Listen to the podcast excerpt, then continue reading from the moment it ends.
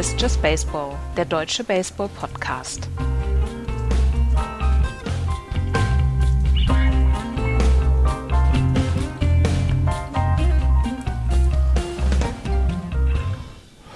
Es sind nicht mehr Tage, sondern nur noch Stunden bis Opening Day, beziehungsweise bis zum First Pitch der neuen Saison in der MLB. Hallo, liebe Freunde, zu einer neuen Ausgabe von Just Baseball, zu unserer letzten Preview-Ausgabe in diesem Spring.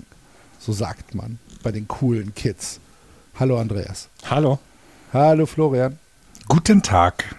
Wir beschäftigen uns heute mit der National League West und sind damit tatsächlich durchgekommen bis zum Opening Day. Wer hätte es gedacht?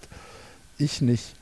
Aber ähm, bevor wir damit anfangen, gibt es News aus der deutschen Medienlandschaft. Nämlich, Andreas, dich kann man morgen bundesweit im gesamten deutschsprachigen Rum, auf der ganzen Welt mit IPTV im Fernsehen verfolgen. Ja, ja, mit Sport 1 Plus kann man mich morgen im Fernsehen verfolgen. Ja, mit IPTV. Ja, ja. Also Sport 1 Plus wird morgen die Saison eröffnen mit dem Spiel der New York Yankees gegen die San Francisco Giants ab 19 Uhr. Matthias Ondracek und ich werden ähm, kommentieren und dann geht die Saison los bei Sport 1 Plus. Etwas mehr als 100 Spiele, auf Sport 1 Extra irgendwas bei 400 Spielen, äh, wo es einen Saisonpass geben wird für 69,99 Euro. Und ähm, wir haben dann ab Ende Mai gibt es dann auch Live-Spiele, wohl fast jeden Sonntag dann auf Sport 1 im Free TV. Dazu noch das äh, Home Run Derby und die, äh, das All-Star Game plus dann zwei der World Series Spiele, die dann auch auf Sport 1 stattfinden werden. Das hat äh, Sport 1 gerade eben per äh, Pressemitteilung rausgegeben. Spiel 1 und 5? Oder steht das noch nicht fest? Bei der World Series? Ja. Das weiß ich noch nicht. Ah, okay, alles klar. Aber dann, dann mit einfliegen für dich natürlich, ne? Ähm, da muss noch verhandeln. okay. Ja. Macht, macht Sport 1 Druck, liebe Hörer. Ja, schaltet ein. ja, und schaltet ein. Wie, ja, tatsächlich. Wie war das früher im, im Fernsehen? Schreiben Sie eine Postkarte. Ja, ja. Wir haben waschkörbeweise Postkarten bekommen. ja, genau. Damit Andreas ähm, zur World Series eingeflogen wird. Sport 1, 8000 München 34 oder so. Sport 1 eine eigene Postleitzahl. Ja, diese früher hier 8000 in München und dann. Genau. Ja. Studio 3. ja. Ja, genau. Gut. Reiner also, Farb. also, morgen bei Sport 1 Plus Matthias Ondracek und Andreas mit dem Season Opener. Ähm, ich muss mal gucken, auf, welchem, auf welcher Kanalbelegung ich mein Sport 1 Plus habe, aber ich werde es finden. Morgen um 19 Uhr. Da bin ich mir sicher. Und ihr auch, bitte. Damit äh, Baseball ein bisschen Einschaltquoten in Deutschland bekommt. Das kann ja nicht schaden. So, und dann würde ich sagen, begeben wir uns in äh, den Westen der USA, in die National League West und schauen, was wir dieses Jahr von dieser sehr, sehr starken und äh, wahrscheinlich sogar noch interessanteren Division erwarten können. Im letzten Jahr haben die LA Dodgers, wie fast nicht anders zu erwarten, die West wieder mal dominiert, allerdings mit 22 Spielen Vorsprung dann doch ein bisschen deutlicher, als wir vielleicht vor der Saison erwartet haben. 111 Siege, 51 Niederlagen und damit, wie gesagt, 22 Spiele vor den San Diego Padres, die Zweiter geworden sind. 89, 73. Die Giants 500er Ball gespielt, 81, 81. Die Diamondbacks waren dann drunter, 74 und 88. Und die Colorado Rockies haben letztes Jahr ein bisschen Lehrgeld bezahlt. 68 Siege und 94 Niederlagen. Das sind 43 Spiele weniger als die LA Dodgers.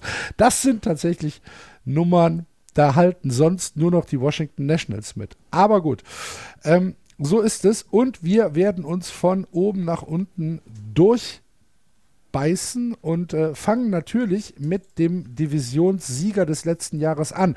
Sind die Dodgers auch dieses Jahr wieder der ultimative Tipp auf den Gewinn der West? Ähm, wenn man es sich einfach machen will, sagt man ja, denn die Dodgers haben aus den letzten äh, elf Jahren zehnmal gewonnen, ähm, sind äh, seit 700 Millionen Jahren über 500 äh, Ball, den sie spielen, haben seit 700 gefühlten Millionen Jahren die beste Farm, haben jedes Jahr immer einen neuen All-Star verpflichtet, ähm, haben äh, Free Agent Signings oder auch Spieler gehalten, haben Trades vorgenommen und, und, und, waren also immer das Powerhouse der National League und wenn nicht sogar dann eben entsprechend der gesamten MLB. Wir haben viel über die Dodgers in den letzten Jahren geredet und auch in diesem Jahr ist viel passiert bei den Dodgers. Ähm, Tria Turner ist weg zu den Phillies. Justin Turner ist weg zu den Red Sox. Cody Bellinger zu den Cubs. Tyler Anderson ist in äh, Los Angeles geblieben, allerdings nach Anaheim gewechselt. Andrew Heaney geht zu den Rangers. Craig Kimbrell wird nicht mehr der Closer sein, ist jetzt, äh, nervt jetzt die Phillies-Fans. Tommy Kennelly wird zu den Yankees gehen und dort äh, im Bullpen stehen. Chris Martin bei den Red Sox äh, als Free Agent verpflichtet. Joey Gallo äh, wird keine Strikeouts mehr bei den Los Angeles Dodgers fabrizieren, sondern bei den Twins. Hansa Alberto geht's äh, zu den White Sox, Edwin Rios zu den Cubs und äh, Trevor Bauer wurde released, denn seine Sperre ist abgelaufen ähm, und die Dodgers haben gesagt, nein, äh, lieber Trevor, bei uns wirst du nicht mehr spielen. Eine weise und gute Entscheidung, die sie da getroffen haben. So, das ist jetzt, das sind sehr viele Abgänge und vor allem sehr viele Abgänge auf sehr hohem Niveau. Wer ist denn gekommen? Ähm, keiner. Doch, warte. Äh, JD Martinez wird äh, Designated Hitter sein. Ähm, eine sehr gute Verpflichtung, wie ich finde, aber ist jetzt nicht der Free Agent gewesen, den man unbedingt erwartet hat, den die Dodgers verpflichten. Ähm, äh, äh, äh David Peralta, Leftfielder, wird äh, seine im Leftfield der, im Dodger Stadium mitspielen. Jason Hayward auch sehr eine sehr lustige Verpflichtung ist. Er wird eher von der Bank kommen, ist jetzt nicht der Everyday Outfielder, aber auch der wurde verpflichtet. Nur Centerguard äh, wird bei den, bei den Dodgers seine letzte gute Saison hat er sich dort vergolden lassen, wird jetzt bei den Dodgers auf dem Mount stehen. Äh, Shelby Miller ist noch gekommen aus äh, von den Giants im Bullpen. Und wir haben noch auf der verletzten Liste, die jetzt auch gekommen sind, das darf ich nicht vergessen, JP Fireeisen, auch ein sehr guter Relief-Pitcher mit einem der besten Namen der Welt.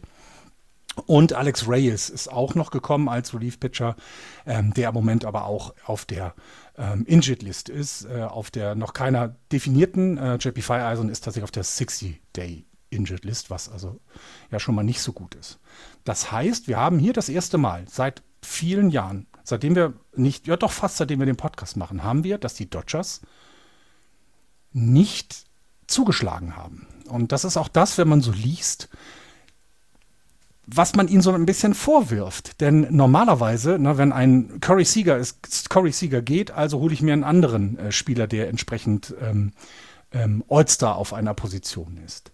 Ähm, die, also man kann jetzt nicht verlangen, ich, ich versuche den Weg zu finden, wie ich sage, dass die Dodgers dieses Jahr nicht Erster werden. Und der Weg führt dahin, dass sie ein sehr gutes Team beisammen haben. Und das hat sich auch nicht verändert. Also die Dodgers sind immer noch ein Maßstab, an dem man sich, an dem sich jedes Team in der ganzen National League messen kann. Denn neben all dem, was jetzt weggegangen ist, heißt es ja nicht, dass das Team komplett geschwächt wurde. Fangen wir mal mit der Lineup an. Also wenn du 1, 2, 3 Betts, Freeman, Smith hast, also Mookie Betts, der äh, ähm, Leadoff weiterspielen wird, Freddie Freeman ähm, auf der 2 schlagen wird und dann Will Smith auf der 3. Will Smith, der beste offensive Catcher, den wir in der Liga derzeit haben dann ist das kein schlechter Beginn und jede, jeder Starting-Pitcher des Gegners wird davor Angst haben, dass die drei Jungs ähm, erstmal at Bett stehen. Ähm, danach war es früher so, dass dann weitere Stärken im, im Kader kamen und jetzt wird es, lässt es ein wenig nach, sagen wir mal so. Mit Max Muncy hast du immer noch einen guten ähm, äh, Spieler, der vermutlich dann auf vier oder vielleicht auch sogar fünf schlagen wird, ähm, jetzt auf der Third Base spielt, äh, wohl im in den ersten Tagen. Das ist okay, aber das ist nicht mehr so beängstigend wie früher, wo dann Trey Turner auf dich gewartet hat zum Beispiel. JD Martinez wird als Designated Hitter irgendwo in der Mitte schlagen. Das ähm, ersetzt, glaube ich, gut die Leistung, die zum Beispiel ein Justin Turner offensiv gebracht hat. Und das Gute ist ja, dass in der National League jetzt ein Designated Hitter da ist. Das heißt, er kann auch everyday in der Lineup stehen, ohne in der Defensive ähm, ähm, spielen zu müssen. Das ist sehr gut. David Peralta, Trace Thompson, Miguel Vargas und Miguel, Miguel Vargas und Miguel Rojas, die beiden Miguels, die dann folgen das ist jetzt schon nicht mehr Top of the Pops. Da lässt es schon arg nach, wie ich finde. Und das bedeutet auch, dass wir von den Dodgers nicht mehr diese absolute Stärke in der Lineup haben, wie wir sie in den letzten Jahren hatten. Also ich gehe davon aus, dass sie immer noch eine der Top 5 Offensiven der gesamten Major League Baseball herstellen. Aber sie werden nicht mehr um den Platz 1 kämpfen. Sondern sie werden jetzt vielleicht Platz 2, 3, vielleicht sogar 4 sein, weil andere sich auch verstärkt haben. In der Defensive, wenn du dir das anguckst, das Infield mit Will Smith hinter der Platte, bist du sicher, das ist, das ist safe, das ist gar kein Thema und ich habe ja gesagt, offensiv einer der besten. First Base Freddie Freeman ist sowas von gesetzt. Offensiv wie defensiv stark. Die Position verlangt jetzt auch nicht den größten, defensiv stärksten Spieler dort, aber das kann er alles. Ja, und jetzt hast du eben mit Miguel Rojas äh, und Miguel Vargas ein Infield, was, naja, sich nicht beweisen muss, will ich es jetzt nicht so sagen, aber gerade den, die Shortstop-Position, die Trey Turner dort hatte, die wirst du so nicht ersetzen können. Defensiv traue ich es im Rojas zu, aber offensiv in keinster Weise. Ähm, Second Base dann Miguel Vargas im Moment äh, auf der 2. Auch das ist etwas, ja, das ist okay, aber das ist nicht mehr diese Stärke, die sie hatten. Und mit Justin Turner, der nicht jeden Tag auf der Third Base stand, aber ja schon häufig da war und da den, durch Max, Max Manzi ersetzt, der, also der überzeugt mich defensiv jetzt nicht. Offensiv ist das in Ordnung, aber defensiv überzeugt er mich nicht. Äh, Im Right Field wird und bleibt Mookie Betts äh, weiterhin offensiv und defensiv alles im Boden spielen und ähm, wir werden hier vermutlich auch wieder eine MVP-like Saison sehen. Das ist einfach einer der besten Outfielder der Liga, also Top 3 definitiv. Ähm, das, das, das, kann man so sagen und das ist auch eine absolute Stärke. Ähm, David Peralta zum Beispiel kannst du defensiv auf jeden Fall äh, Left Field spielen lassen. Das ist gar kein Thema. Aber offensiv bringt dir es halt nicht, wie es vielleicht vorher mit Cody Bellinger der Fall war. Ja, Cody Bellinger hatte letztes Jahr kein sehr gutes Jahr. Aber, und das darf man alles nicht vergessen, mit Turner und Bellinger sind zwei Leute aus dem Team genommen worden, die auch im, Bull, äh, die im Dugout sehr, sehr wichtig waren. Ähm, ich hatte gerade heute Morgen tatsächlich, äh, ich weiß gar nicht, ähm, wie, wie, sie hieß, äh, bei Bastaoni gehört, dass man schon, wenn man früher, also letzten Jahre bei den Dodgers im Springtraining war, dass man eben die Justin Turner und Cody Bellinger quasi überall angetroffen hat, die also überall mitgemacht haben, sich mit Leuten unterhalten haben, die also schon so ein bisschen ein Kit für dieses, für, das, für dieses Team waren, was eben die Stimmung im Team angeht. Und die fehlen dir jetzt. Und da ist halt interessant, wer diese Rolle übernehmen wird. Mookie Betts traue ich das definitiv zu, weil das scheint, so wie man es von außen sieht, ein kreuzsympathischer Mensch zu sein und ich glaube, mit dem kommt man sehr gut aus. Aber er hat, er hat auch sehr großen Arbeitsethos, aber die Fans liefen auch mit Mookie Betts Trikots rum, klar, aber auch ganz viele mit Justin Turner Trikots, der nie offensiv an Mookie Betts rangereicht hat, aber was den Spirit angeht, definitiv. Und da ist schon so mein erstes Fragezeichen. Ne? Also Top 1 werden sie nicht mehr sein in der Offensive. Top 2 oder 3 traue ich ihnen zu und das ist immer noch nicht schlecht. Wenn wir uns dann die äh, Rotation angucken, ja, wie soll ich das sagen? Also sie haben mit Tyler Anderson haben sie einen ähm, Starting Pitcher verloren, der den Angels echt helfen wird und tatsächlich auch den Dodgers fehlen wird. Ähm, mein absolutes Nummer 1 Ace wird, obwohl das andere anders sehen, äh, Julio Urias sein. Ich bin ein absoluter Fan von seinen Leistungen. Er hat in den letzten Jahren diese Lineup auch getragen und ähm, ist für mich der Top-Pitcher. Ähm, das ist nicht mehr Clayton Kershaw, dafür ist er zu alt, aber Clayton Kershaw ist natürlich weiter in der Rotation und wird auch seine Leistungen bringen. Und wir wissen, wir können keine 190 Innings mehr von ihm haben, aber wir werden eine grundsolide und gute Leistung und ich gehe auch davon aus, ein, ein ERA weit unter vier, den er wieder, wieder mal den Dodgers zur Verfügung stellen wird, dann im 48. Jahr. Und ähm, ist aber eben nicht mehr der Kern der Rotation, aber ein sehr großer und guter Bestandteil. Ähm, ein weiterer, ich bin weiter, Fan eines weiteren Dodgers-Pitchers, das ist äh, Dustin May. Und Dustin May gefällt mir auch sehr gut. Auch der hat in den letzten Jahren sich immer weiter gesteigert, auch na, One, Two, Three, du hast äh, Urias, May, Kershaw, auf vier dann äh, Syndergaard. Äh, es kommt ja irgendwann, also es könnte sein, sagen wir mal so, dass irgendwann auch Walker Bueller zurückkommt, die den vielleicht vermisst hat. Ah, der hat Tommy John da weiß man es nicht genau. Also man könnte davon ausgehen, dass er eventuell zu Playoff-Spielen wieder werfen kann. Ich würde das aber nicht übertreiben. Ich würde es auch nicht forcieren, weil lass ihn lieber gesund werden und dann ist er nächstes Jahr eben wieder der Anker der Rotation, der dir in diesem Jahr fehlt. Gleiches gilt für Tony Gonsolin, der hat jetzt einen ähm, Ankle, Sprained Ankle, also der irgendwas am Knöchel. Der wird zur Verfügung stehen, ist dann auch wieder etwas, der im Bullpen, aber auch Star, äh, äh die Starting Rotation ähm, unterstützen kann. Und Ryan äh, Pepiot ist dann so vielleicht der fünfte Starter. Du kannst aber da, die Dodgers ähm, äh, haben da genug Eisen im Feuer, also Feiereisen ist leider verletzt, aber der wird ja auch wiederkommen, ähm, haben aber genug Eisen im Feuer, dass sie auch zum Beispiel aus der, ähm, aus der Minor League mal einen Starting Pitcher hochziehen könnten. Das, will, das ist nicht unwahrscheinlich. Ähm, ähm, denn auch da, ne, man, von Verletzungen ist man nicht immer verschont. Das heißt, da kannst du das auch haben. Das Bullpen, ich hatte gerade gesagt, Craig, Craig Kimbrell ist nicht mehr da.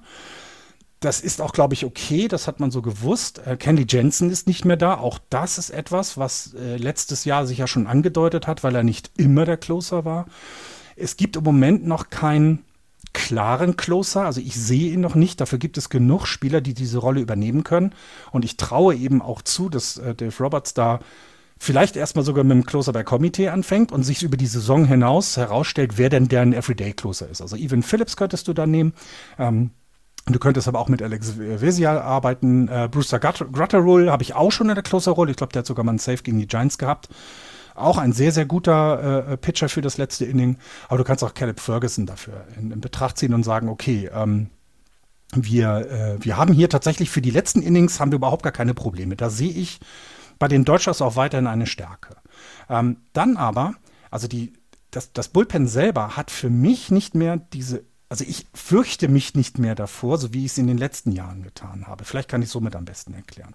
Jensi Almonte, Shelby Miller und äh, Phil Bigford sind so die Middle-Lineup-Mans, die auch mal ein paar Innings mehr machen können. Das hat aber nicht mehr dieses, oh Gott, ich kriege Gänsehaut, wenn ich gegen die spiele, weil ich weiß, wir haben keine Chance gegen dieses, äh, gegen dieses Bullpen. Das ist ein bisschen weniger geworden.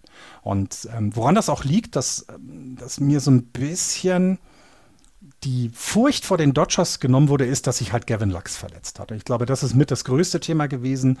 Der hat sich ähm, das Kreuzband gerissen und fällt tatsächlich auch das ganze Jahr aus. Und ich habe gerade eben darüber gesprochen, wie das dann ähm, in der Defensive sein wird, denn äh, er hat in den letzten Jahren, und ich habe ihn nun häufig gesehen, hat er sich wirklich als ein solider und, und, und mehr als solider Shotstop, äh, offensiv wie defensiv dargestellt und der fehlt natürlich an allen Ecken und Enden. Weswegen eben zum Beispiel Miguel Rojas jetzt eine tragende Rolle spielen wird, als es vielleicht mal so angedacht war. Und ähm, wenn man sich das so anguckt, ist es eben so, die, also über die letzten zehn Jahre waren die Dodgers immer der Goldstandard. Also egal, wo du hingeguckt hast, die Dodgers hatten die besten Leute. Sei es eben, dass du äh, die Lineup, das Starting Pitching oder das Bullpen hattest mit erfahrenen Spielern. Ähm, du konntest immer zu jeder Zeit aus deiner Farm dich äh, äh, ähm, bedienen und nicht nur für Trades, sondern eben um deinen Kader zu verstärken. Gavin Lux nehme ich da zum Beispiel mal als, als jemanden, den man dann nennen könnte.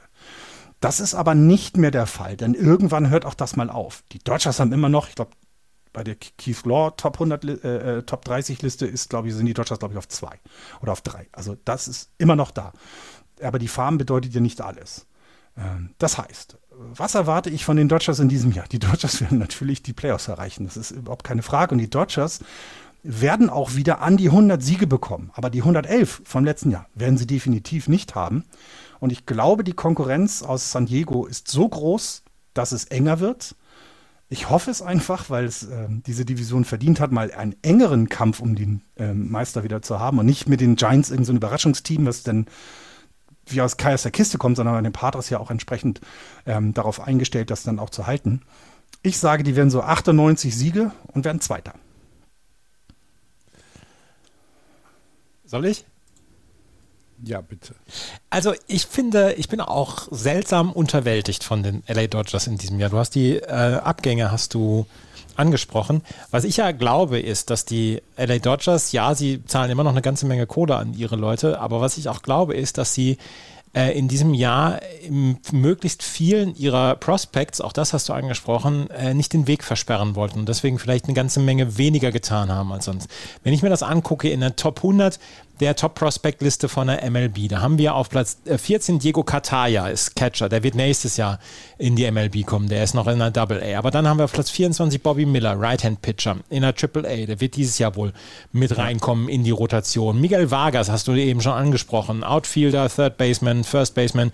Der ist schon MLB ready. Wir haben, ähm, warte, wir haben Michael Bush, der dieses Jahr wahrscheinlich noch reinkommen wird in die ähm, Second Base oder Outfield-Verlosung. Wir haben Gavin Stone, den du als als Pitcher nutzen kannst. Alle das sind Top 50, Top 60 Prospects von den LA Dodgers. Ryan Pepio, äh, der wird in der Rotation wahrscheinlich jetzt schon sein, aber insgesamt hast du einen unglaublichen Zuf einen, einen Zufluss an Spielern, die jetzt noch kommen. Und sie haben nach wie vor eine der besten Farms. Und deswegen ähm, empfinde ich das als, ähm, ich glaube, Zwischenschritt erstmal. Sie haben erstmal die anderen machen lassen, die Mets und die Padres, über die sprechen wir jetzt ja gleich. Und ähm, vorher haben sie gesagt, okay, wir haben da ein paar Leute auf der Farm, mit denen wir haben ein Überangebot an Spielern und deswegen versuchen wir denen jetzt erstmal den Weg nicht zu versperren. Und ich glaube auch, dass sie Zweiter werden. Ähm, aber das ist schon, das hat schon meiner Meinung nach alles Hand und Fuß, was sie machen. Und dieses Jahr haben sie halt andere in ihrer Sandkiste spielen lassen und nächstes Jahr hauen sie die wieder weg vielleicht. Shohei Otani ja. ist nächstes Jahr auf dem Markt, von daher. Ja, genau, das ist es. Das ist ähm, es auch, ja. Ich, ja. Ich glaube das tatsächlich auch.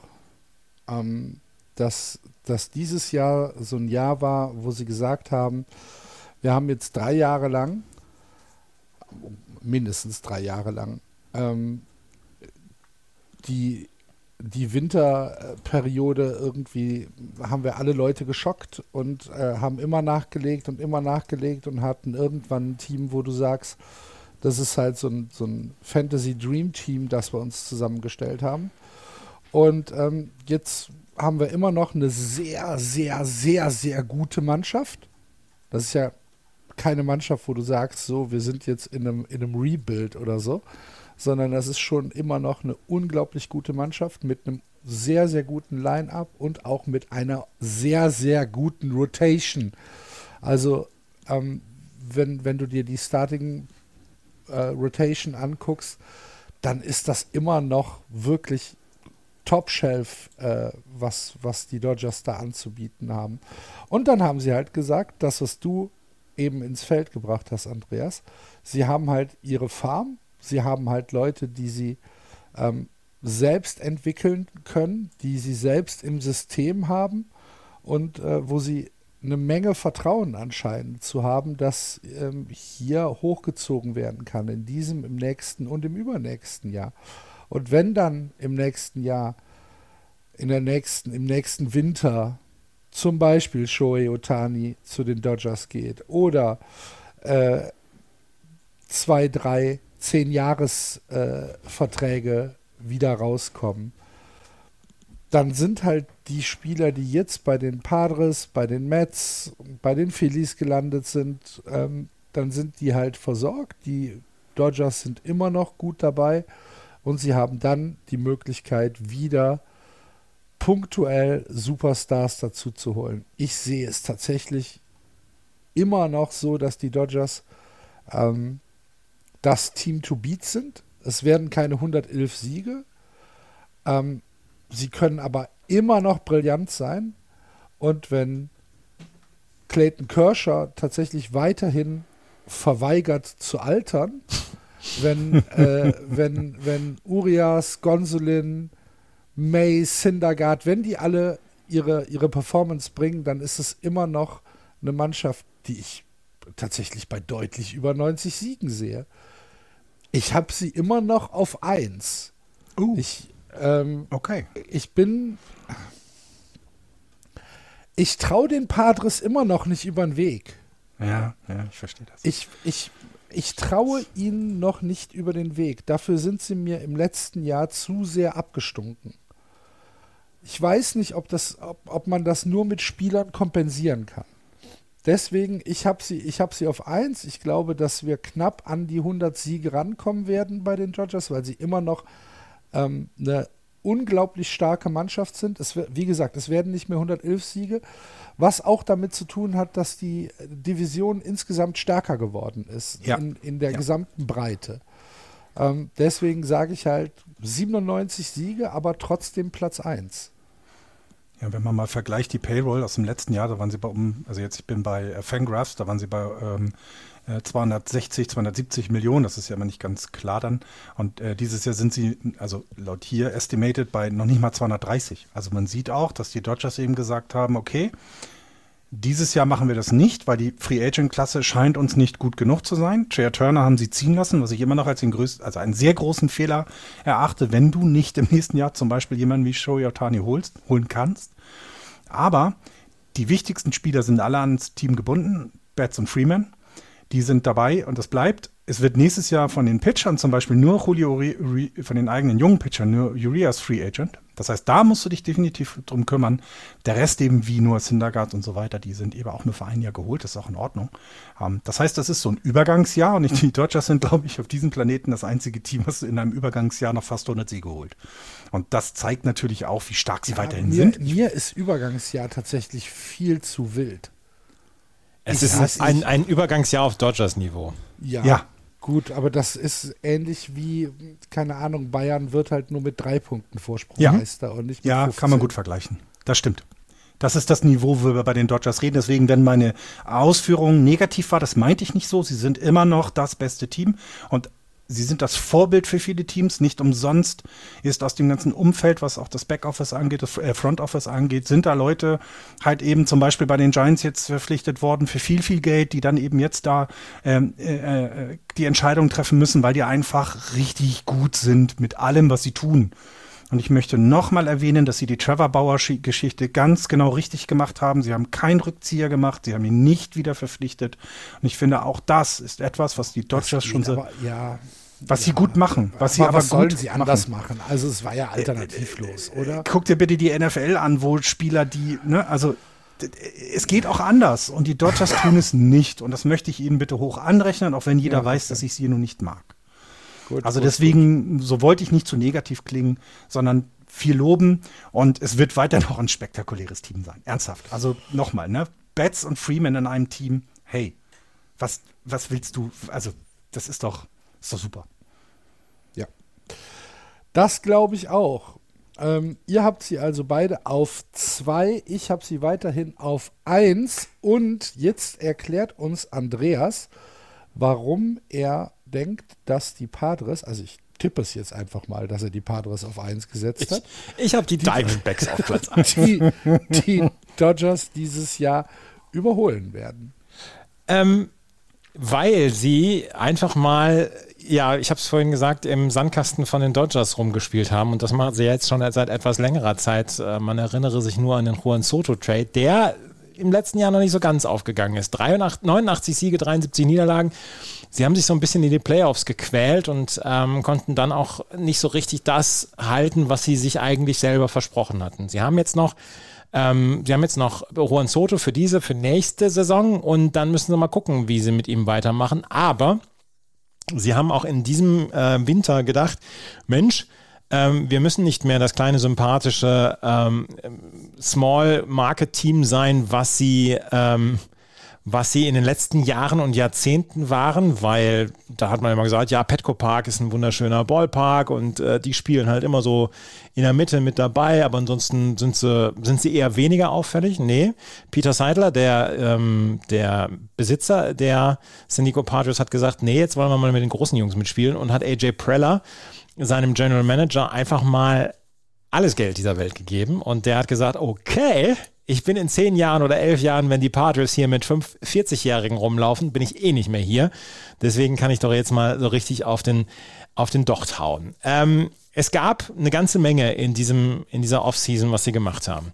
Sie haben Roberto Suarez oder Robert Suarez haben sie einen Fünfjahresvertrag gegeben, 46 Millionen Dollar. Letztes Jahr 27er ERA als Reliever, ähm, wird vermutlich auf der Injury List jetzt die Saison startet, starten, aber er ist einer der jungen Spieler, die noch nicht 40 sind, wenn dieser Vertrag endet. Sie haben äh, Nick Martinez, einen einen Dreijahresvertrag gegeben über 26 Millionen Dollar. 3,47er ERA letztes Jahr bei den Padres, 10 Starts, 47 Einsätze insgesamt.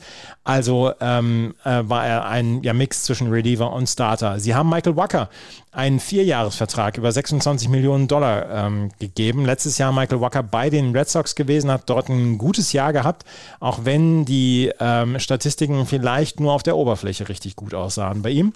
Sie haben Seth Lugo quasi von den Mets geholt. Er war Free Agent und da war die ganze Zeit seiner Karriere bei den Mets. Haben sie einen Zweijahresvertrag gegeben auf 15 Millionen, ähm, 360er ERA letztes Jahr. Sie haben Matt Carpenter geholt, der letztes Jahr ja quasi sein, sein Monster-Comeback bei den New York Yankees gegeben haben, hat. Haben sie einen Zweijahresvertrag über 12 Millionen Dollar gegeben. Nelson Cruz haben sie geholt. Letztes Jahr bei den Nationals. Für eine Million kommt er jetzt zu den ähm, zu den San Diego Padres und ist ein absoluter Clubhouse-Leader. Äh, jeder, der mit ihm in einem Team gespielt hat, äh, spricht nur in allerhöchsten Tönen über Nelson Cruz. Adam Engel haben sie geholt, ein Jahr, ein, eine Million Dollar, hat seine Karriere bei den White Sox verbracht, ist so ein bisschen Utility-Outfielder, er kann also alle drei Outfield-Positionen spielen. Brent Honeywell hat noch einen Einjahresvertrag bekommen und ähm, dann haben sie gedacht, okay, jetzt versauen wir mal dem ähm, Herrn Blum aus, den, aus Boston mal so richtig, richtig den Winter und haben, ähm, ja, Xander Bogarts einen Elfjahresvertrag gegeben über 280 Millionen Dollar. Dazu Ju Darvish, der 36 Jahre alt ist, haben sie einen Sechsjahresvertrag ge äh, gegeben über 108 Millionen Dollar. Äh, letztes Jahr einen 13er ERA und dann haben sie, weil es da die ersten Gerüchte gab, ob Manny Machado aus seinem Vertrag rausgeht, nach dieser Saison haben sie ihm einfach mal einen Elfjahresvertrag gegeben über 350 Millionen Dollar. Das war der Winter von AJ Preller. Jeder, der sagt, AJ Preller habe in diesem Winter vielleicht mal Urlaub gemacht oder einen Tag frei gemacht, der lügt, weil AJ Preller war wirklich sehr, sehr aktiv. Es gab natürlich auch noch ein paar Abgänge hat äh, Will Myers ist zu den Reds gegangen, Mike Clevenger ist zu den White Sox gegangen, Sean Manaya zu den äh, San Francisco Giants, Josh Bell nach einer wirklich katastrophalen zweiten Hälfte letztes Jahr, als er getradet worden ist, zu den Padres bei den Guardians unterschrieben. Brandon Drury ist zu den Angels gegangen, Jorge Alfaro ist bei den Red Sox gelandet, wird jetzt ähm, wahrscheinlich aus seinem Vertrag rausgehen. Pierce Johnson ist zu den Rockies gegangen und Jurickson Profar ist jetzt dann auch bei den Rockies, hat diese Woche gerade unterschrieben. Das sind Zugänge und Abgänge, wo man sagt, hm, das ist schon ein, ein Plus in diesem System, was wir, ähm, was wir dort haben. Diese Mannschaft ist verstärkt.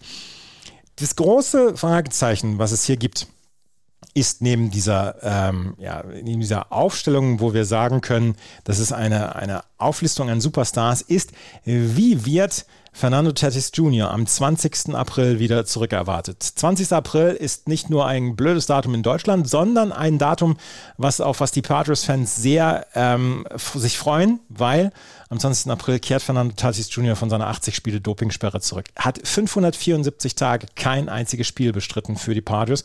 Hat ja diesen Monstervertrag unterschrieben und sollte eigentlich das Franchise-Gesicht der nächsten 10, 12, 13 Jahre werden. Aber er muss sich hier äh, verlorenes Vertrauen zurückarbeiten. Er hat im Springtraining gut ausgesehen und er ist äh, in einer neuen Position unterwegs. Er wird wohl Right Field bekleiden ab der nächsten Saison, ähm, weil er auf der Shortstop-Position wohl Verletzungsprobleme ja dann auch hatte. Seine Schulter hat nicht so richtig mitgemacht, weil die Right Field-Position nicht so ähm, ja, herausfordernd ist, was den Körper angeht und ähm, weil er auf der Shortstop-Position ja jetzt dann auch von einem anderen Spieler Konkurrenz bekommt, weil Xander Bogarts hat man nicht verpflichtet, damit der irgendwo im Outfield rumturnt. Der soll schon Shortstop spielen. Das ist die große Frage, die äh, über den Padres hängt. Wenn die Padres ab dem 20. April gesund sind, dann wird es ein, ein Line-up sein, wo man mit den Ohren schlackert.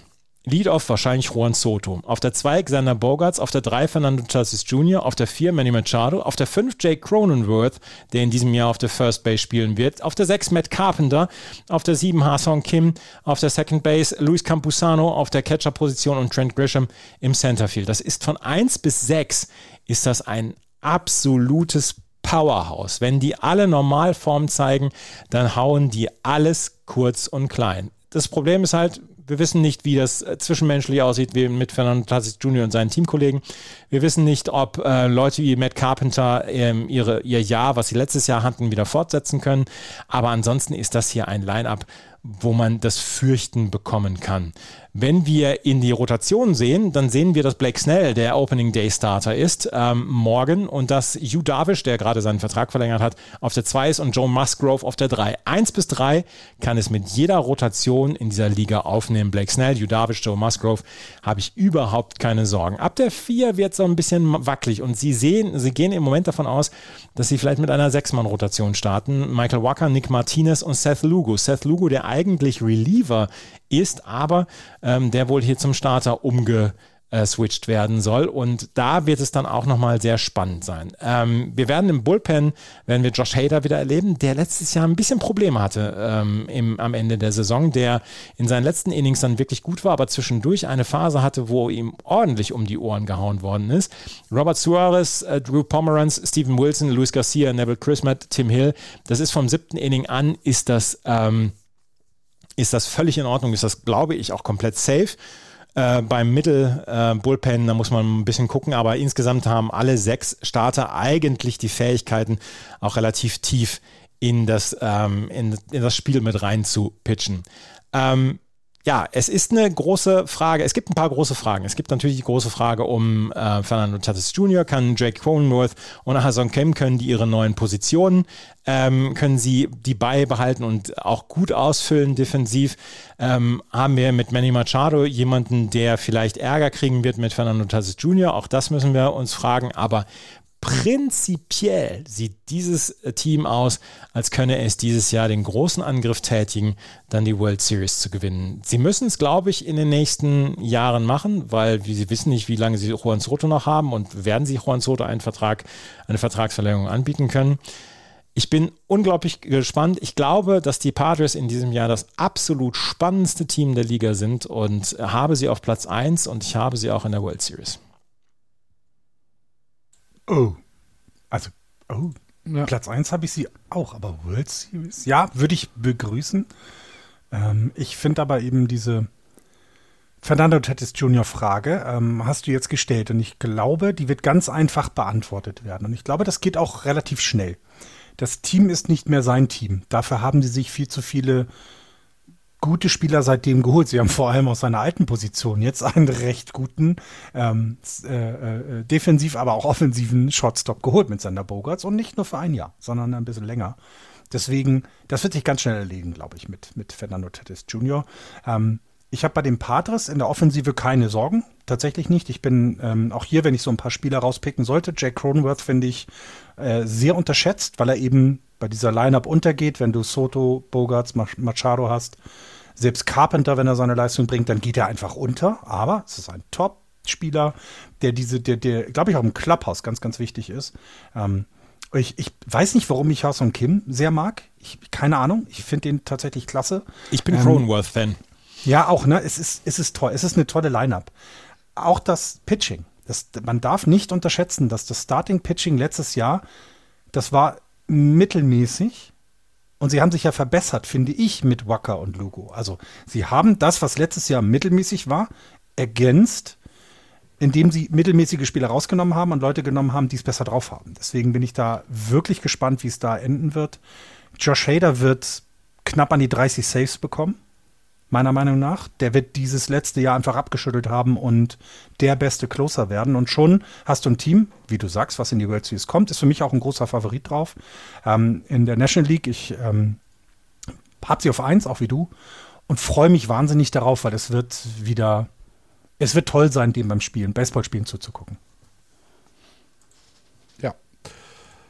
Sage ich gar nichts gegen. Es gibt keinen äh, keinen Grund, die Padres nicht auf 1 zu tippen. Es gibt objektiv keinen Grund dafür. Es ist eine fantastische Mannschaft. Es ist eine äh, aufregende Mannschaft, wie ihr beide schon gesagt habt. Ähm, das Line-up ist von, von vorne bis hinten äh, hervorragend. Äh, die, die Rotation ist gut. Was mir ein bisschen zu kurz gekommen ist, sie haben ja auch noch ein gutes Bullpen dabei. Mhm.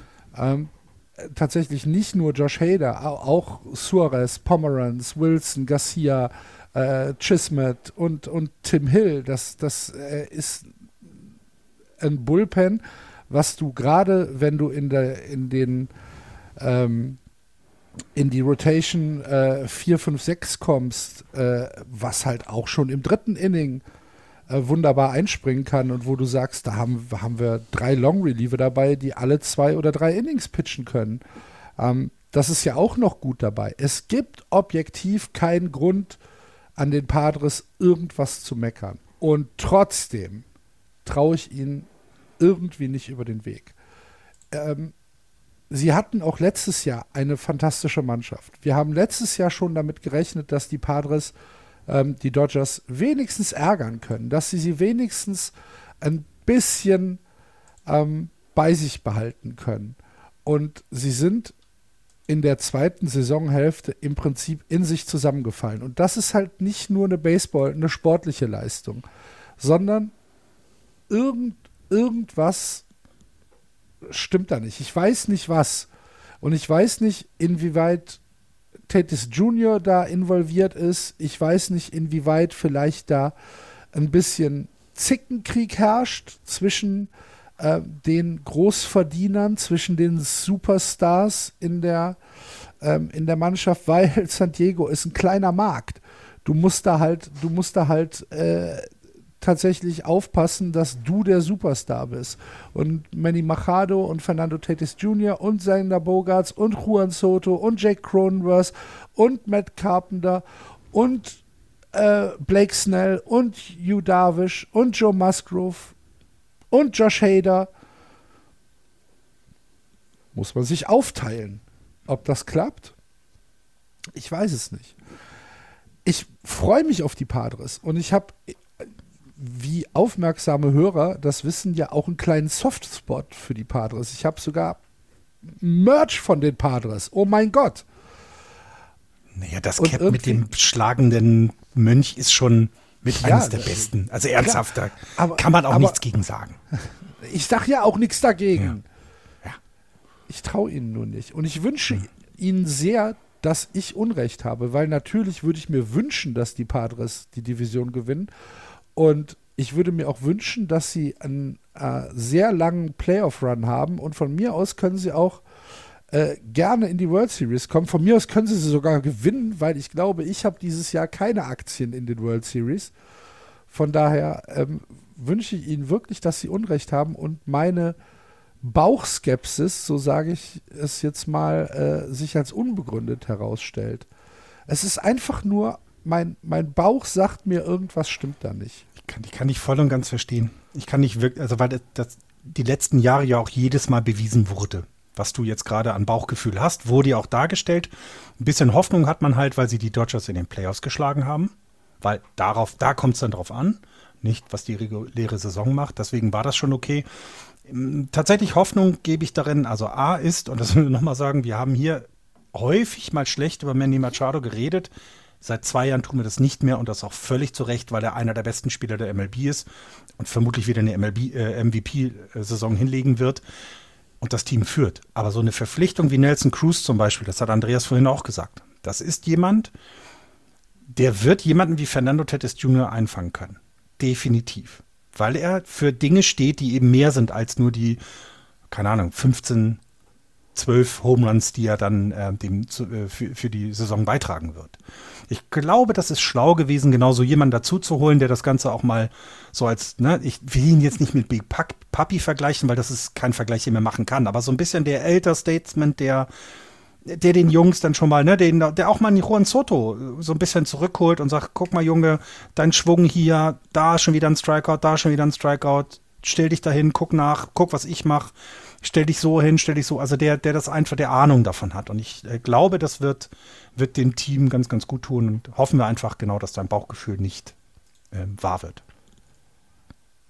Ich habe sie trotzdem auf zwei. Ihr habt sie beide auf eins? Dann sei ja. er beleidigt. Ich bin nicht beleidigt. ich bin überhaupt nicht beleidigt. Ich glaube schon so ein bisschen. Ne? Ich glaube, er ist Nein. die letzten Jahre immer enttäuscht worden und das merkt man. Man merkt den Schmerz immer noch, Axel. Man spürt ihn.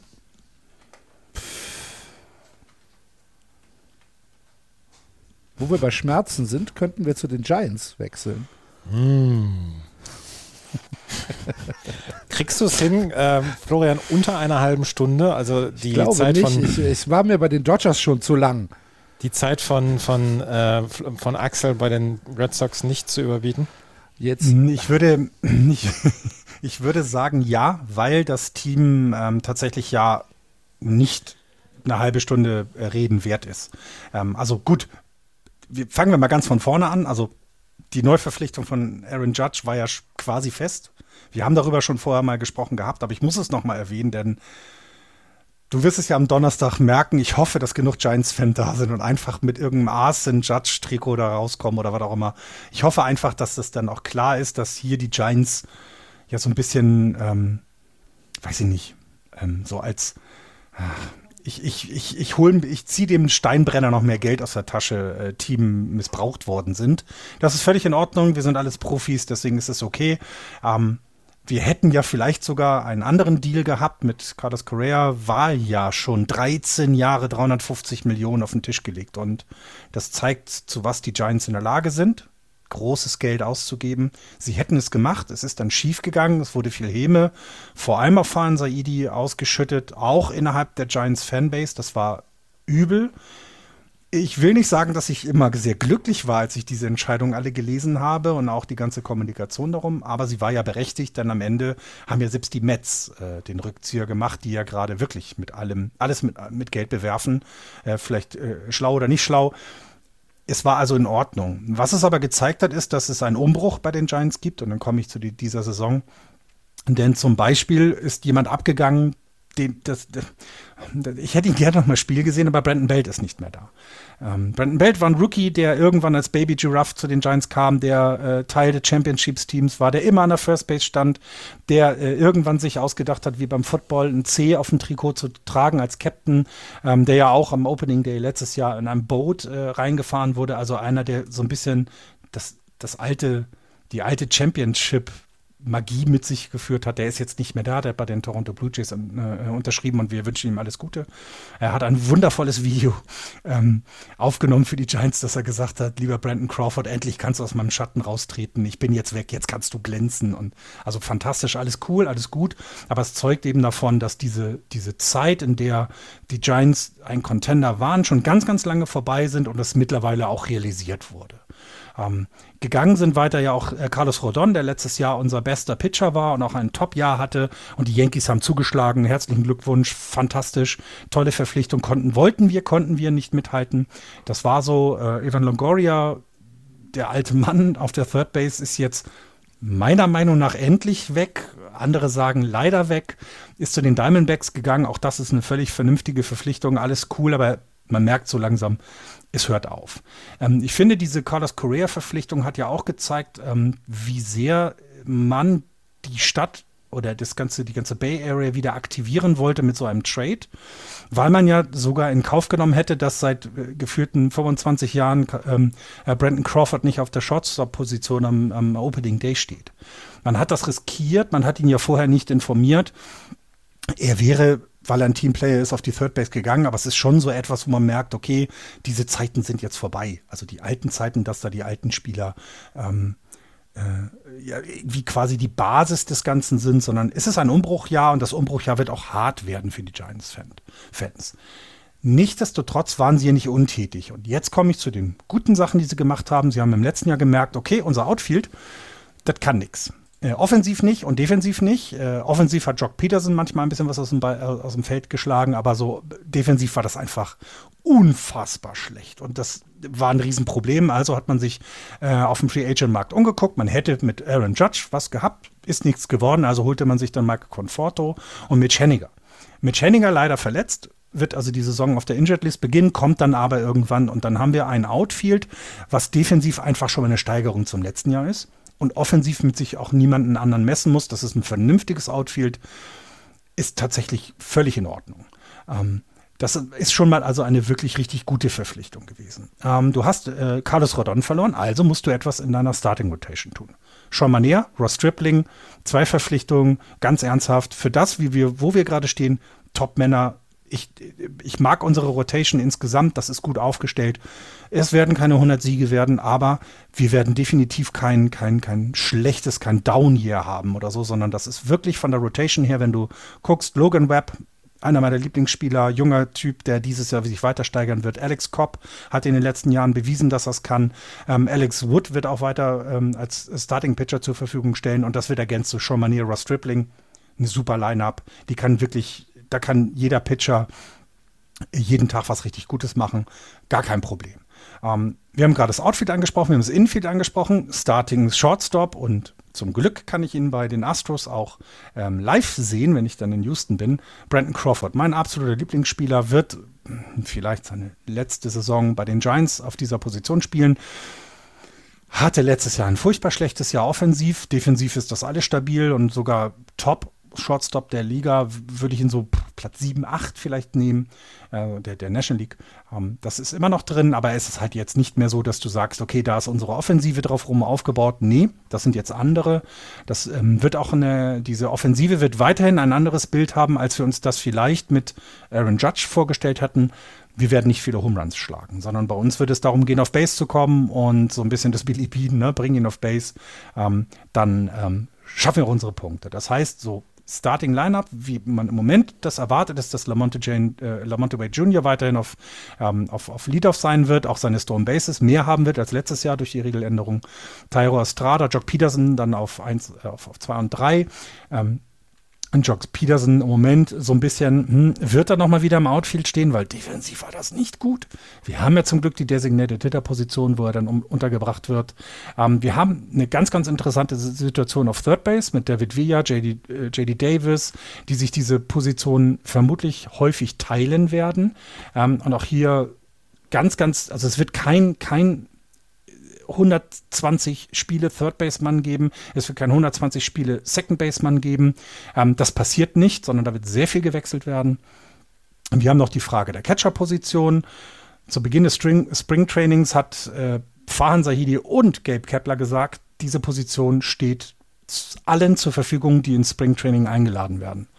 Und wenn man sich das aus den letzten Jahren überlegt, Buster Posey, lange Jahre unser Starting Catcher, wird abgelöst durch Joey Bart, unser Top-Pick im Jahr 2018. Und der steht jetzt zur Disposition, auch völlig zu Recht, weil seine offensiven Leistungen im letzten Jahr unterirdisch waren und deswegen hat man dort jetzt quasi einen Wettbewerb ausgerufen. Und das wird spannend werden. Ich gehe davon aus, dass Joey Bart aber die meisten Spiele starten wird. Aber er hat so ein bisschen mehr Druck bekommen und äh, so langsam sollen die Prospects dann ja auch mal aus diesem Status rauskommen. Ich hatte die Rotation angesprochen, dann komme ich zum Bullpen nochmal. Dort haben wir zwei, ähm, haben wir die Zwingerlinge, wie ich früher als kleiner Junge immer gesagt habe. Tyler und Tyler, also Taylor und Tyler Rogers. Äh, beides eher Richtung Mitte bis Ende des äh, äh, letzten Innings. Ähm, Tyler Roger, der mit A geschriebene, kann auch sogar Closer spielen. Ähm, Tyler Rogers verstärkt unser bis im letzten Jahr wirklich gutes Bullpen. Also das hat mir sehr gut gefallen, was die da fabriziert haben. Er wird das auf jeden Fall äh, verstärken. Ähm, wir haben mit Camille Duval einen sehr, sehr jungen Closer, der noch ganz viele Fehler macht, aber das ist völlig in Ordnung. Der wird in diesem Jahr wachsen.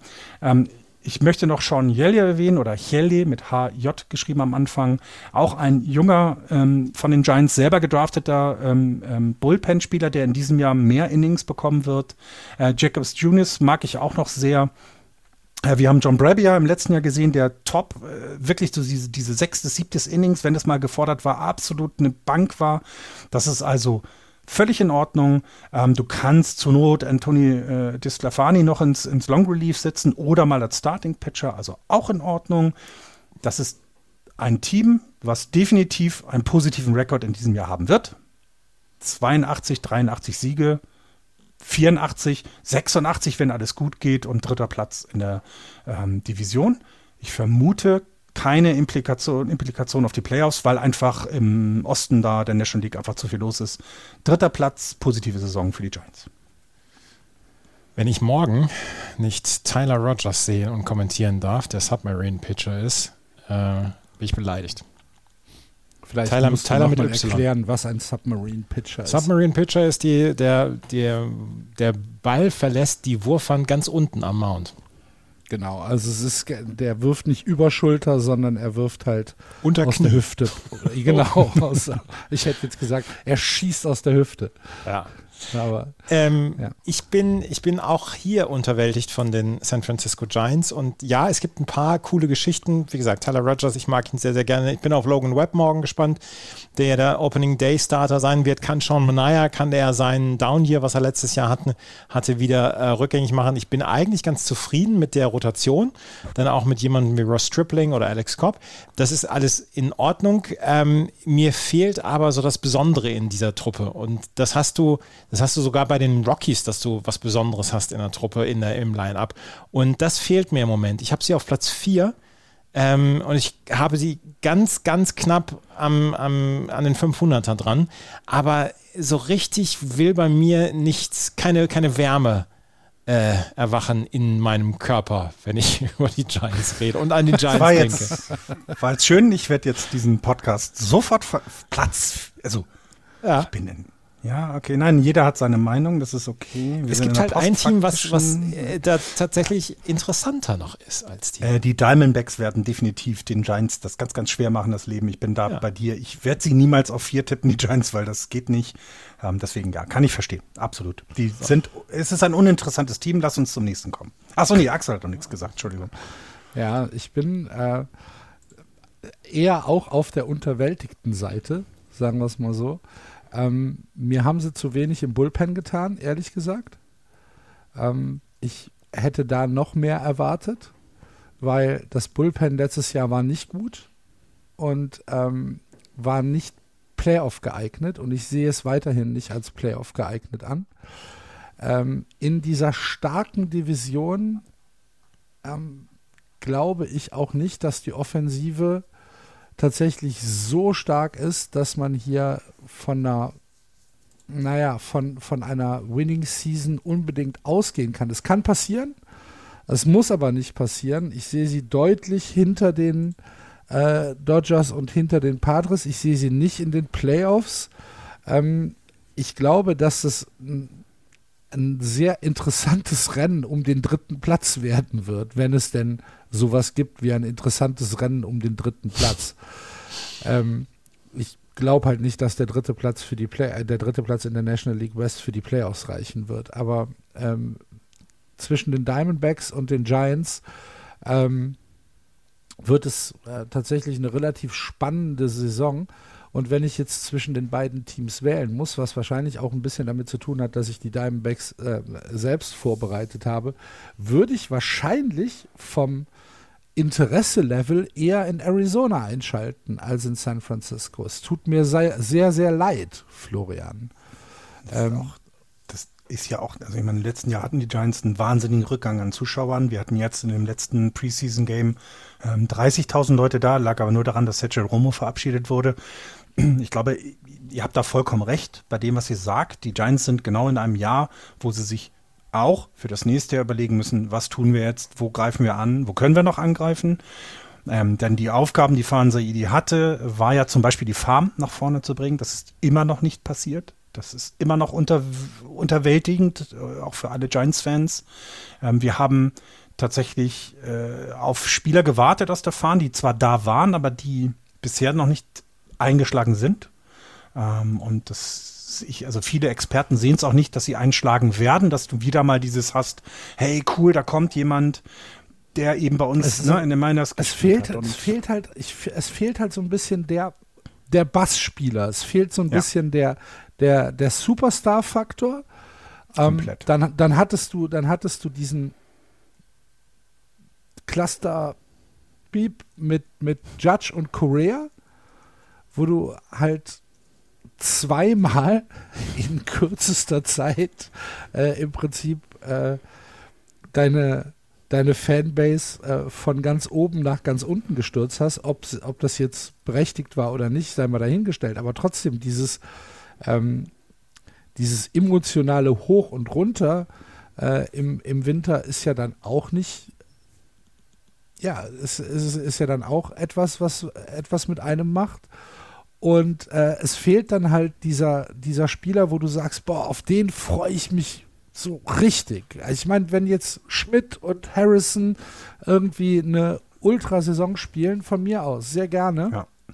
Aber das Äh, ist auch alles dann, ne? aber das es- ist genau das. das es, ist aber, es ist aber nicht so, dass ich sage, ach du liebe Güte, ich muss jetzt jeden Tag die Giants gucken, weil da halt äh, so aufregender Baseball gespielt wird. Ich bin Naja, da ein Judge- bisschen bei Andreas. Judge hätte die National, das National TV in Richtung Westen verlagert, weil das ist jemand, den will jeder sehen. Ähm, bei Carlos Correa wäre es zum Beispiel nicht so gewesen, da hättest du aber dich mal committed für einen Spieler, für einen super Spieler, ähm, was auch das Geld angeht. Und das macht halt Hoffnung für die nächsten Jahre, dass du sagst, okay, die Bereitschaft, Geld auszugeben, ist da. Man muss jetzt halt gucken, wie es dann nächstes Jahr wird, aber dieses Und Jahr hast dann, du- habt und ihr beide dann recht. reden wir wieder über Shoei Otani, der nächstes Jahr frei wird. Äh, der dann wahrscheinlich schon bei den Giants eine Pressekonferenz ansetzt und dann doch bei den Dodgers landet. Ja, aber auch das werde ich überleben. Oder er fliegt durch den Medizintest. Ich habe heute gehört, äh, Mariners, äh, die, äh, Otani zu den Mariners wäre die schönste Geschichte der Welt, weil er dann quasi in die Fußstapfen von Ichiro tritt. Aber Genau. würde ich begrüßen, aber passiert nicht. aber wird nicht passieren. Und wird, dann, und wird dann jeden Tag im eigenen Stadion ausgebuht. Selbstverständlich. Also du hast die, äh, du hast die Giants auch auf vier, habe ich jetzt rausgehört. Ich weiß es nicht. Äh, Was heißt hier, weiß ich nicht. Kannst du Was ist drei denn das Schrägstrich vier machen? Nee. Nein, Also, Nein, jetzt musst du dich bekennen. Dann habe ich sie auf vier. Übrigens, äh, saure Bonbons wollte keiner haben. Wollen wir nochmal ganz klar, ne? die sauren äh, wollten alle haben, so rum. Äh, ne, das war knapp vor Bundeswehrkekse waren die sauren. Also äh, die nicht sauren, so rum. Also deswegen nochmal gesagt, saure will jeder. Get your facts straight jetzt. Saure wollte jeder. Äh, ja. Ja. so, ich habe Hunger. Übrigens- Lass uns weitermachen hier. Ich habe auch Hunger. Kein Mittag gegessen heute. Gut, dann kommen wir zu den Diamondbacks, die die Saison 2022 mit 74, 88 abgeschlossen haben. Playoffs nur mit dem Fernglas zu sehen. Allerdings gab es auch letztes Jahr schon ein paar anständige und vielversprechende Leistungen von dem dann doch jungen Team. Und das Team ist noch ein bisschen jünger geworden, obwohl wir jetzt erstmal ähm, über die Offseason reden müssen. Denn äh, Arizona äh, ist tatsächlich nationwide in die Schlagzeilen gekommen in dieser Offseason. Das erste war äh, Dalton Warshaw, der äh, an die Blue Jays gegangen ist und dafür haben sie Gabriel Moreno bekommen. Gabriel Moreno, das Top-Catching-Prospect-Talent äh, in der MLB, ähm, der auch äh, in der im Opening Day tatsächlich starten wird, denn der reguläre Catcher Carson Kelly hat sich äh, einen Unterarm gebrochen. Und deswegen wird äh, Carlos Moreno der Opening Day äh, Catcher für die äh, Arizona Diamondbacks sein. Und ähm, wahrscheinlich ist das so ein kleiner Glimpse in die Zukunft, denn äh, Moreno wird die Zukunft auf dieser Position für die Diamondbacks sein. Ist ein ähm, sehr, sehr, sehr, sehr starker ähm, Offensivcatcher. Ähm, er hat ähm, einen für einen 23-jährigen ü- unglaublichen Überblick und äh, das ist eine Top-Verpflichtung mit äh, dem Blick in die Zukunft. Aber das ist natürlich nicht das, wo wirklich die großen Schlagzeilen waren, weil die großen Schlagzeilen war äh, Corbin Corral. Acht Jahre, 111 Millionen. Ähm, Rookie Outfielder Sensation. Und äh, der wird bei den Diamondbacks dieses sehr, sehr junge Outfield äh, anführen und äh, wird wahrscheinlich einer der besten Outfielder in der MLB werden. Ist er noch nicht, aber werden. Er ist ein unglaubliches Talent und ich halte die acht Jahre 111 Millionen für ein wahnsinniges Schnäppchen, was die Arizona Diamondbacks da gemacht haben. Ich bin mir auch nicht sicher, was in Corbin Corral vorgegangen ist, ehrlich gesagt, ähm, als er das äh, unterschrieben hat. Aber für die Diamondbacks eine fantastische Addition. Dazu Kyle Lewis und Evan Longoria, ähm, der Veteran Third Baseman, der aber wahrscheinlich die Saison erstmal auf der Bank starten wird, denn mit Josh Royers ähm, werden sie äh, in, im Opening Day äh, einen anderen Third Baseman dort aufstellen. Äh, wenn wir uns ins Infield begeben, ist Josh Royers, der eben angesprochen, der ist jetzt nicht unglaublich spektakulär, aber er ist ähm, sehr solide als First Baseman. Er hat jetzt nicht den unglaublichen Arm, dass er halt äh, Home Run after Home Run after Home Run schlägt. Äh, letztes Jahr waren es neun. Aber er ist jemand, der auf Base kommt und er ist jemand, der tatsächlich eine hohe Base-Disziplin hat. 30 Doubles, ähm, werden drin sein dieses Jahr. Das ist so, in, das das Over-Under für äh, Roas und äh, damit ist er als ähm, Clean-Up-Man praktisch, naja gut, er ist Nummer 5, äh, der After-Clean-Up-Man, ähm, ist er jemand, der so dass das Mittelline-Up äh, durchaus auch mit Offensive beleben kann. Was Roas an Kraft fehlt, hat äh, Christian Walker dann aber genug für beide. Letztes Jahr 36 Home Runs und eine Strikeout-Rate von unter 20 Prozent. Ähm, das heißt, er ist auch mit hoher Plate-Disziplin ausgestattet, ist ein super Power-Hitter und der wird auf, äh, auf der First Base stehen und den Clean-Up-Man, also die Position 4 im Projected Line-Up übernehmen. Ähm, auch wenn die First Base defensiv vielleicht nicht die wichtigste Position ist, ist Walker das Herz und die Seele dieser Aufstellung. Und ähm, ähm, er wird dort äh, tatsächlich um ihn herum ähm, wird, wird äh, das Lineup aufgebaut sein. Zweite Base ist äh, Cartel Martel, Veteran. Ähm, Martel auch tatsächlich Power-Hitter. Und auch wenn wir wahrscheinlich nie wieder 32 Home Runs sehen werden, ähm, wird es ein Upgrade geben können zu 2022. 2022 war kein gutes Jahr von äh, Mattel, aber ein Bounceback-Jahr ist für ihn immer noch drin. Ähm, er wird auf der Second Base spielen und damit kommen wir zur Schwachstelle des Infields, nämlich äh, die Shortstop-Position. Ähm, der wird oder der Shortstop wird wahrscheinlich von Nick Ahmed äh, im Opening Day besetzt werden. Nick Ahmed wird in der Line-Up wahrscheinlich nur auf dem achten, vielleicht sogar auf dem neunten Spot stehen. Ähm, das liegt ein bisschen dran, dass diese Position bei den Arizona Diamondbacks äh, tatsächlich die Infield-Schwachstelle ist, die sie nicht wirklich besetzen konnten. Man hat äh, Jordan Lawler als Top-Prospect, aber für den ist es noch zu früh. Ich, alles, was ich gelesen habe, ist, dass sie Lawler dieses Jahr nicht nach oben ziehen werden, weil er noch tatsächlich ein Jahr in den Miners braucht kann man natürlich schlecht sagen, je nachdem, wie sich die Saison entwickelt. Vielleicht werden sie ihn doch mal für eine Spieleserie hochziehen, vielleicht für zwei, vielleicht für drei. Und äh, wenn er sich bewährt, kann es ja auch so sein, dass er da bleibt. Allerdings geht im Moment alles davon aus, dass Lawler noch ein Jahr in den Miners bleiben wird. Deswegen wird Nick Ahmed der Shortstop sein. Und ähm, da müssen wir halt gucken, inwieweit sich das vor allen Dingen offensiv entwickelt. Defensiv ist Ahmed schon in Ordnung, ähm, tatsächlich nicht mehr. Also es ist jetzt kein Wunder-Shortstop in der Defensive, ähm, sondern ein okayer äh, Defensiv-Shortstop, der aber tatsächlich offensiv kaum etwas beizutragen hat. Wenn wir ins Outfield gehen, werden die Diamondbacks 2023 eine der jüngsten Outfield Squads haben, äh, die wir in der MLB sehen werden und sie wird spannend sein. Im Right Field steht Jack McCarthy.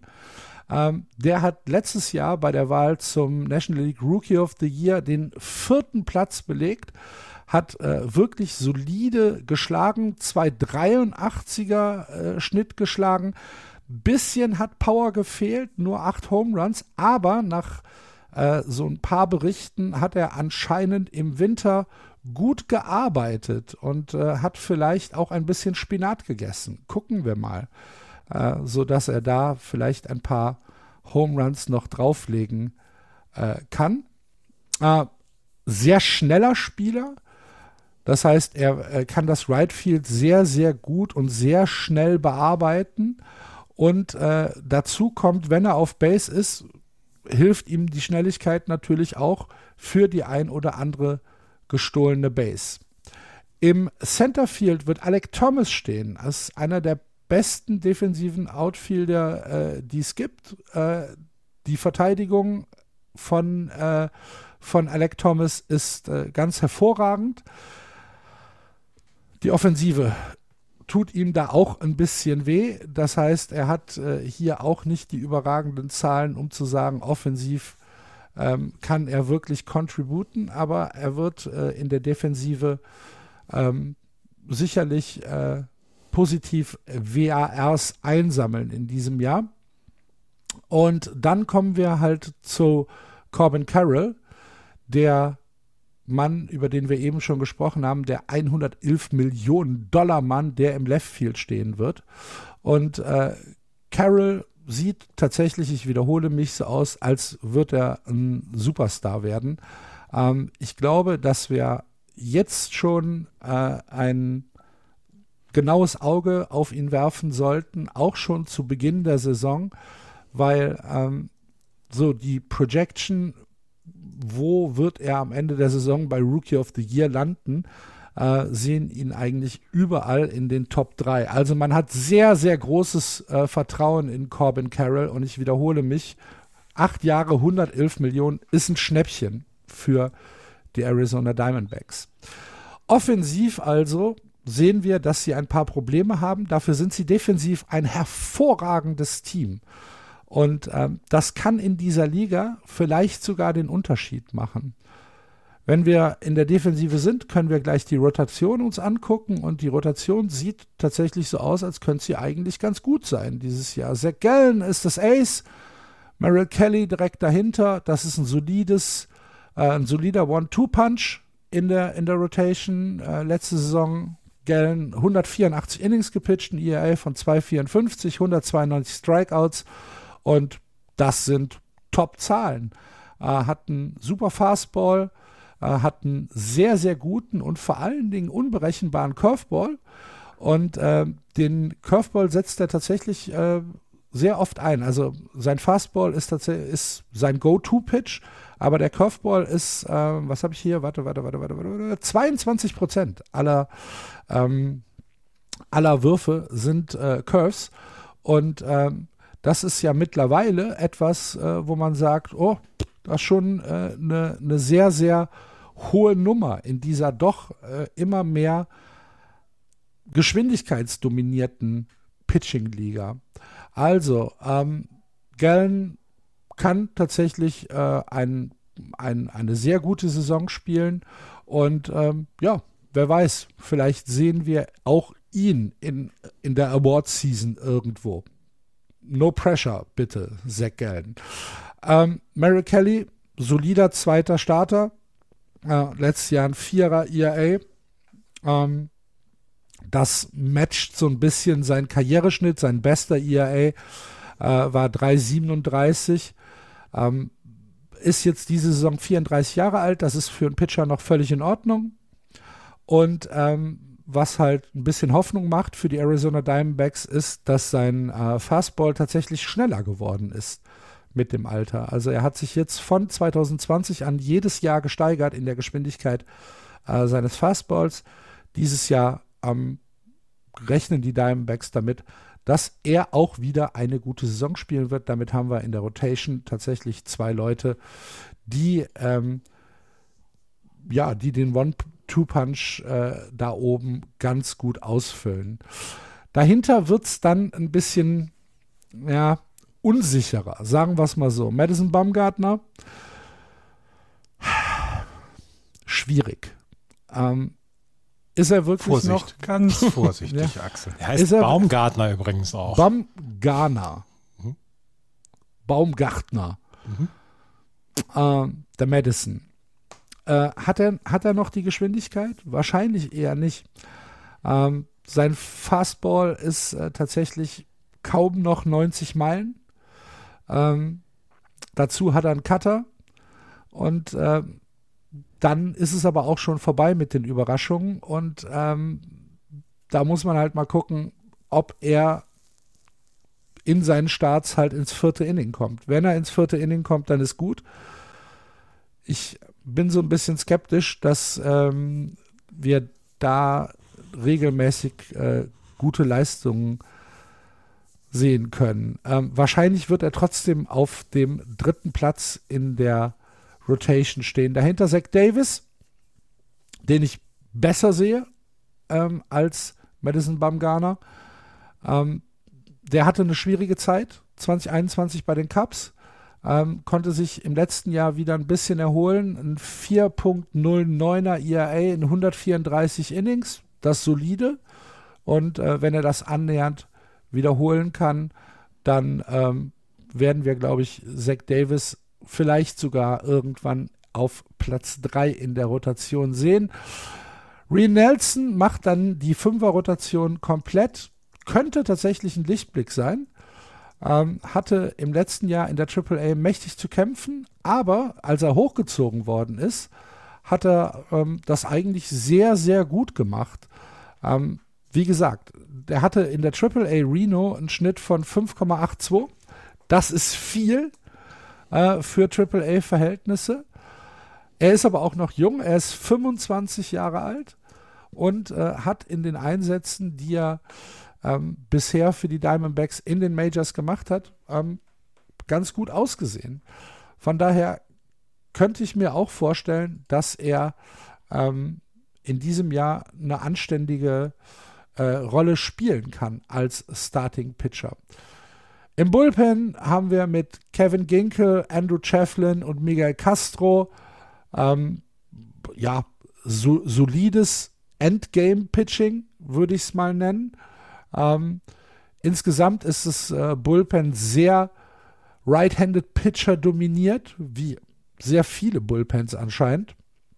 Und ähm, gerade fürs Middle Relief und fürs Long Relief ähm, haben die Arizona Diamondbacks hier noch ein paar Probleme. Da hätte ich mir vielleicht sogar den ein oder anderen Zugang noch gewünscht für, ähm, für die Diamondbacks. Ich glaube allerdings nicht, dass wir hier von einer Mannschaft reden können, die im Moment Titelambitionen hat und die das wahrscheinlich eher Step by Step aufbauen werden. Wie gesagt, das Bullpen ist für mich solide, aber nichts, was man jetzt irgendwie überbewerten äh, sollte. Ich kann mir vorstellen, dass wir äh, bei den Diamondbacks vielleicht sogar ein paar Prospects sehen, die in diesem Jahr ähm, eine Rolle spielen werden. Eben schon angesprochen, äh, Jordan Lawler, der Shortstop, der aus Double A kommt, wahrscheinlich dieses Jahr noch nicht. Aber äh, auf jeden Fall kann man sich den Namen schon mal auf die Liste schreiben. Der wird irgendwann hochkommen. Drew Jones ähm, ist jemand, der Outfield Utility Player ist, ähm, der im Moment in äh, Corpus Christi äh, Double A spielt und äh, dort auch ja, äh, tatsächlich äh, für Aufmerksamkeit sorgt. Guckt mal, gucken wir mal, ob dieses junge Outfield äh, wirklich Day-to-Day -Day spielen kann oder ob da vielleicht irgendwann im Laufe der Saison vielleicht noch ein bisschen ähm, jünger gespielt wird. Im Pitching gibt es noch Brandon Pfad, der äh, in der AAA spielt und der in diesem Jahr äh, tatsächlich hochkommen könnte. Ähm, warum auch nicht? Der hat einen 3,83er ERA in 167 Innings äh, in der AAA letztes Jahr gespielt. Das ist solide. Und äh, wenn das, ähm, wenn das Bottom of the Rotation äh, tatsächlich ein bisschen ins Struggle kommen kommt oder kommen kann, wenn Baumgarner, Zach Davis und Reen Nelson da vielleicht nicht die Leistung bringen, die die Diamondbacks von ihnen erwarten, dann könnte es sein, dass wir dieses Jahr dann auch noch einen äh, Starting Pitcher hochgezogen bekommen mit Brandon Pfad. Insgesamt ist das ähm, eine Mannschaft, oder sagen wir es so, ich finde sie deutlich interessanter als vorher erwartet. Ich äh, glaube, dass die Arizona Diamondbacks äh, tatsächlich mit Baby Steps in die richtige Richtung gehen. Ich finde auch die äh, Verpflichtung von Ivan Longoria gar nicht so verkehrt. Er wird wahrscheinlich halt eher so ein Middleman sein, also jemand, der nicht jeden Tag im Infield stehen wird, egal auf, ob auf drei oder auf eins, der halt vielleicht gerade diesen sehr jungen Leuten ähm, da auch ein bisschen naja, MLB-Erfahrungen noch mitbringt. Ich finde die Verpflichtung von Corbin Corral wirklich fantastisch. Äh, ich glaube, dass das eine anständige Mischung zwischen Veteranen und sehr jungen Spielern ist. Und ähm, ich glaube, dass die Arizona Diamondbacks so mit Blick auf 24 und 25 eine ganze Menge richtig gemacht haben mit diesen jungen Leuten.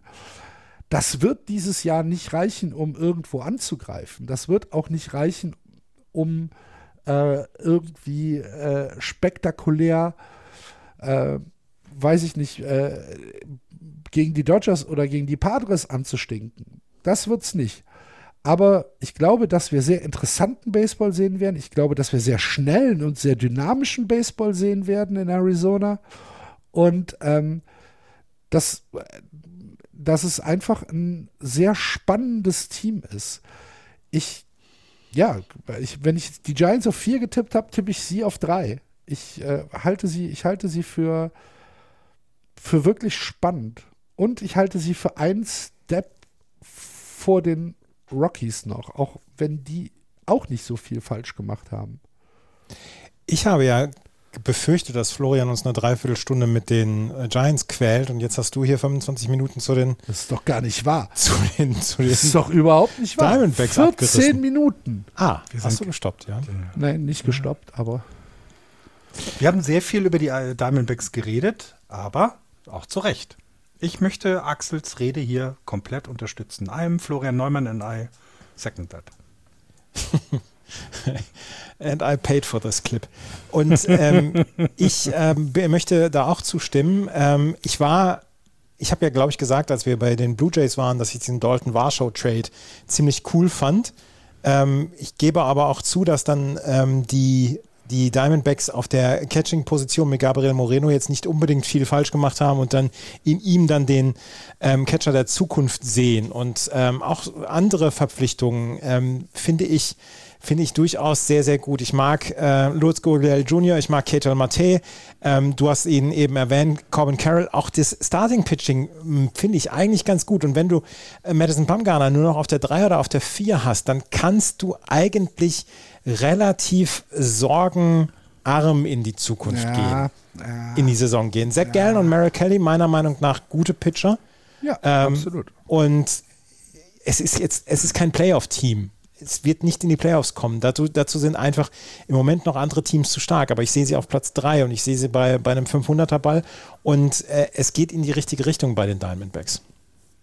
Zach Gallen wird um die Cy Young Awards äh, Krone in dieser Saison mitspielen. Also das ist nicht nur ein guter Pitcher, sondern mit Zach Gallen haben die Diamondbacks einen Spieler, weswegen du ins Stadion gehst und worum du auch deine Franchise aufbauen kannst. Also ja, absolut. Ähm, ich finde tatsächlich die Kritik an Madison Bumgarner völlig unangebracht und absolut. Wir hatten mal, wir hatten mal Ideen, dass er quasi, wenn die Aliens auf die Erde kommen, Das war Mount steht. 2014, Florian. Gerade sagt der. Ja, das ist doch noch nicht so lange her. Ach Gott, ich bin so alt. Nein, aber ich finde, ähm, ich finde auch, dass sie Baumgartner auch. ja, ähm, dass sie weit von den Playoffs weg sind, äh, sehe ich genauso wie ihr. Ich habe die Giants ein bisschen besser äh, getippt, aber ähm, sie werden, sie sind auch in der Lage, einen positiven Rekord in, diesen, in dieser Saison ähm, äh, zu bringen. Und das, glaube ich, ist eine gute Steigerung. Und äh, gerade was du über die Jugend erzählt hast, die da jetzt hochgezogen wird und wo auch mal drauf, ähm, wo auch dann quasi sich drauf verlassen wird, äh, finde ich klasse, das finde ich gut und das ist der richtige Weg. Und die Diamondbacks äh, haben bei mir den vierten Platz, werden aber dieses, dieses spannende Rennen um Platz drei auf jeden Fall ähm, bestreiten, ja. Gut.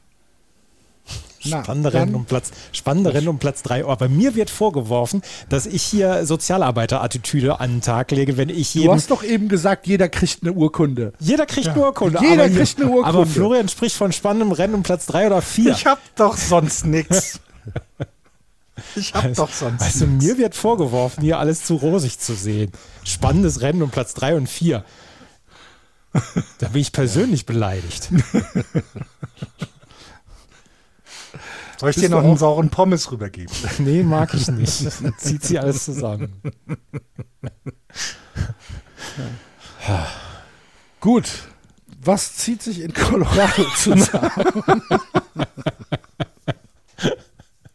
gar nicht, Haben wir einen Plan in Colorado?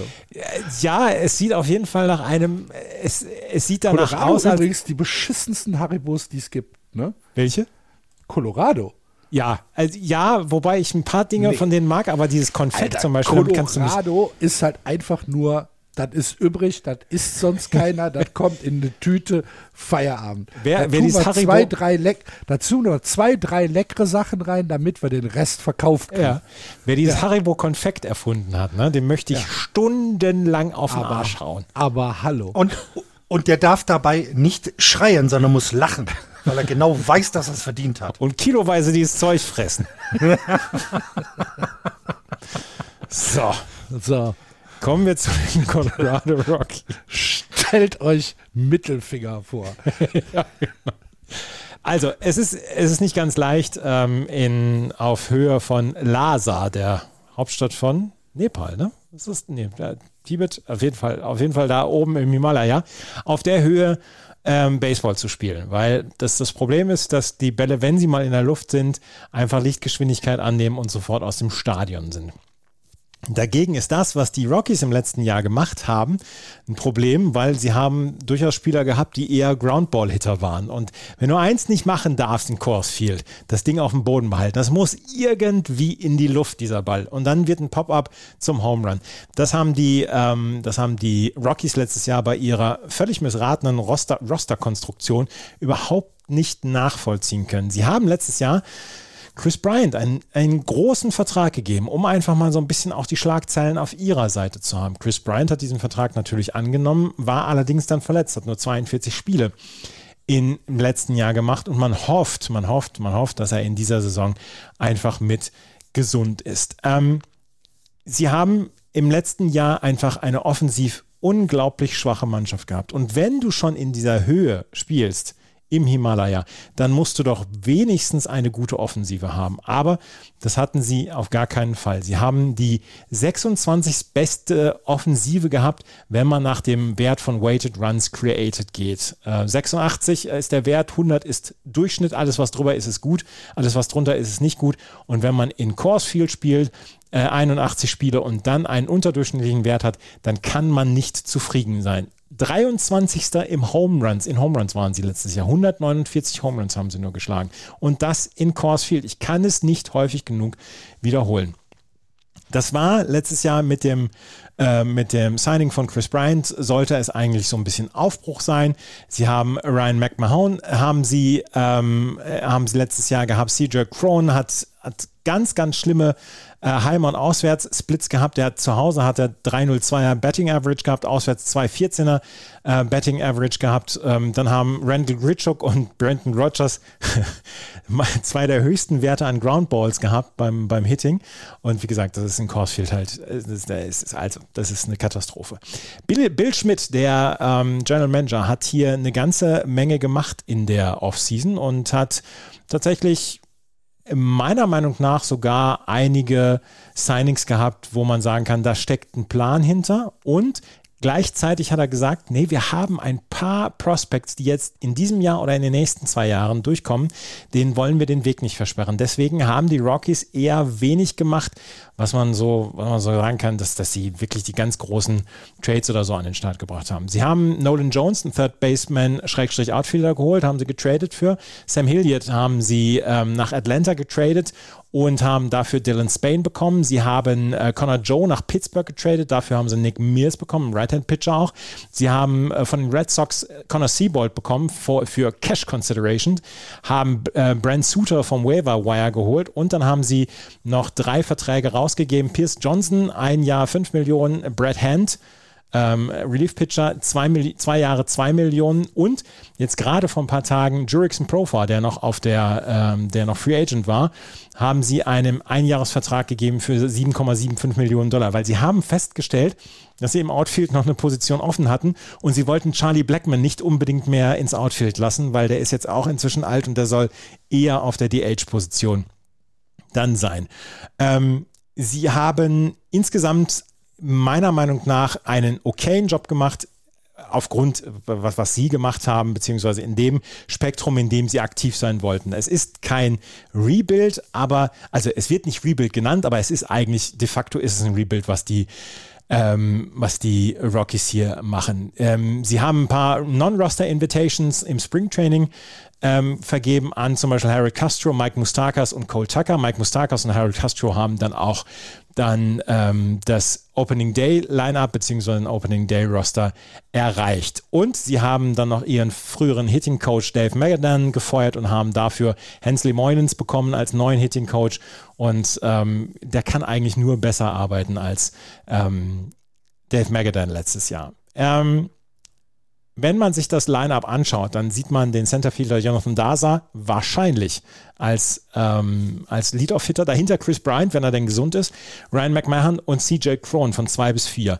Im, auf der 5 wird wahrscheinlich Charlie Blackman sein, im Right Field oder auf der DH-Position. Brandon Rogers auf der Second Base-Position, Sean Bouchard als Designated Hitter oder ähm, dann als Benchspieler Elias Diaz auf der Catching-Position und dann auf der 9 einen ihrer Top-Prospects. Und das ist die Geschichte, die große Geschichte rund um die Colorado Rockies. Sie haben eine relativ gute Farm und diese Farm ist jetzt so weit, dass sie in diesem Jahr und im nächsten Jahr Spieler produzieren wird. Und das erste, der erste Prospect, der hochkommen wird und der höchstwahrscheinlich morgen schon im Line-Up stehen wird, das ist Ezekiel Tovare, der Shortstop.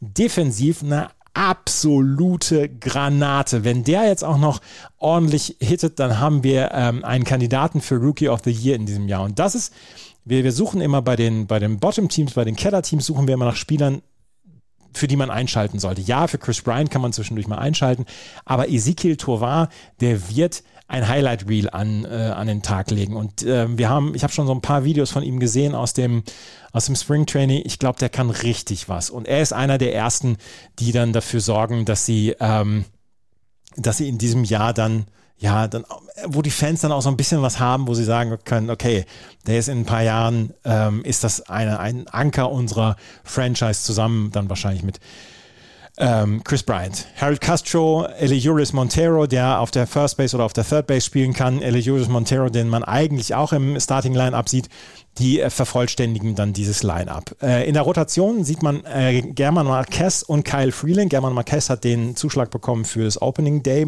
für den Opening Day morgen. Ähm, zwei Spieler, die eigentlich eigentlich gut sind und die wahrscheinlich auch bessere Zahlen hatten, hätten in anderen Ballparks, die allerdings äh, im letzten Jahr furchtbar rumgeschubst worden sind. Dazu haben sie José Urenia noch, Austin Gomba und Connor Siebold, den sie ja von den Red Sox bekommen haben, wird wohl dann in der, ähm, in der Rotation sein. Daniel Barth, der Closer, ähm, wird seine neue Saison an den Tag legen. Äh, er hat jetzt einen Vertrag bekommen, zwei Jahre 19 Millionen Dollar. Daniel Barth, es ist unser Podcast, deswegen darf ich es immer wieder sagen und deswegen darf ich immer diese Geschichte wieder erwähnen. War bei den Red Sox damals Setup-Man, dann wollten sie ihn zum Starter ähm, umfunktionieren. Das hat überhaupt nicht geklappt. Er hat zwischendurch überhaupt nicht mehr die Strike Zone getroffen, war komplett raus aus dem Baseball, hat es dann mal wieder versucht, hat einen Vertrag bei den äh, Rockies bekommen und jetzt ist er deren Closer und einer der Spieler, äh, um die dann auch so ein bisschen die Rotation und das Bullpen in den nächsten Jahren aufgebaut werden soll. Ein Spieler, von dem man nicht davon ausgeht, dass er getradet wird, weil er soll so ein bisschen das Vorbild für die anderen Pitcher dann sein. Dinelson Lamet ist noch mit dabei, äh, Justin Lawrence, Brent Suter das sind Spieler, auf die man sich durchaus verlassen kann und sollten die Rockies eine Führung im sechsten, siebten Inning haben, dann könnte es dann auch transportiert werden. Jurickson Profar im Left Field wird vielleicht dann auch der Lead-Off-Hitter sein, anstatt von Jonathan Daza. Und bei ähm, Charlie Blackman, äh, der wird wahrscheinlich von der Right-Field-Position runterkommen. Da wird Chris Bryant ins Right Field gehen, Jurickson Profar ins Left Field und Jonathan Daza dann im Center Field es gibt, wie gesagt, die, ähm, die großen Prospects, die wir in den nächsten Monaten haben. Jetzt muss ich jetzt mal gerade gucken, wo habe ich denn jetzt die Prospects? Da habe ich sie. Also Ezekiel Tovar, den habe ich eben schon erwähnt, Nummer 14 in der Top 100 Prospect-Liste. Dann haben sie Michael Tolia, hat unglaubliche Power, aber hat Probleme mit sehr vielen Strikeouts. Brenton Doyle, Brenton, nicht Brandon, sondern Brenton Doyle, ähm, wird Centerfielder sein und der wird wahrscheinlich dieses Jahr oder nächstes Jahr kommen. Sie haben Nolan Jones, ähm, ein Outfielder, der eine ziemliche Power hat, der könnte in diesem oder im nächsten Jahr kommen. Dann haben sie Zach Wien, das ist die Nummer 43 im Top 100 Prospect Ranking. Ähm, das ist ein, ähm, ja, ein Infielder, der unglaublich schnell ist und der sehr, sehr viele Bases stehlen wird. Und gerade mit diesen größeren Bases könnte das durchaus sehr, sehr spektakulär von ihm werden. Und dann haben sie noch Catcher Drew Romo, Nummer 51 in den Top 100 Prospects. Also man sieht, sie haben ein paar Prospects, die dieses oder nächstes Jahr ankommen. Sie haben ähm, mit Ezekiel Tovar einen Spieler, der in den nächsten Jahren sehr viele Blicke auf sich ziehen wird. Sie haben mit Chris Bryant jemanden, der ähm, ja so ein bisschen das Franchise-Face sein soll in den nächsten Jahren. Hoffentlich bleibt er gesund.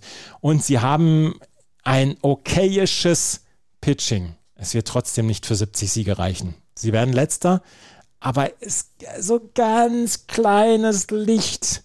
There's a crack uh, in everything. That's how the light gets in, hat Leonard Cohen damals gesungen. Und es ist ein Crack drin. Und so langsam kommt Licht rein. Müssen Leonard Sie also Cohen. nicht Halleluja singen? Nein, müssen ja. Sie nicht. okay. Ei, ei, ei. Darf ich, äh, euch eine Frage stellen?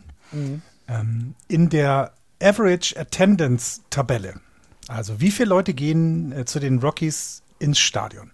Auf welchem Platz sind sie? Was meint ihr? Waren sie in der letzten Saison? 27, 28? Ja, irgendwie sowas, 26 bis 28. Sie sind vor den Mets, vor den Giants, vor den Angels, vor den Brewers, vor den. Mariners, vor den Phillies. Sie haben 32.000 Zuschauer letztes Jahr äh, geholt und damit auf Platz 10. Nicht schlecht. Krass. Die, die Rockies-Fans sind komplett kaputt. Also ich habe das letztes Jahr, ich habe das letztes Jahr ja selber erleben dürfen. Ich war wenig Sauerstoff da. ja, ja, das sind äh, genau. ja keine rationalen Entscheidungen. Exakt, so ist das. Und wenn du da irgendwie ein bisschen laufen musst, dann hast du auch keine Luft mehr. Das ist tatsächlich so. Aber was man äh, sagen muss, diese Franchise ist ja auf so vielen, vielen Ebenen schlecht geführt.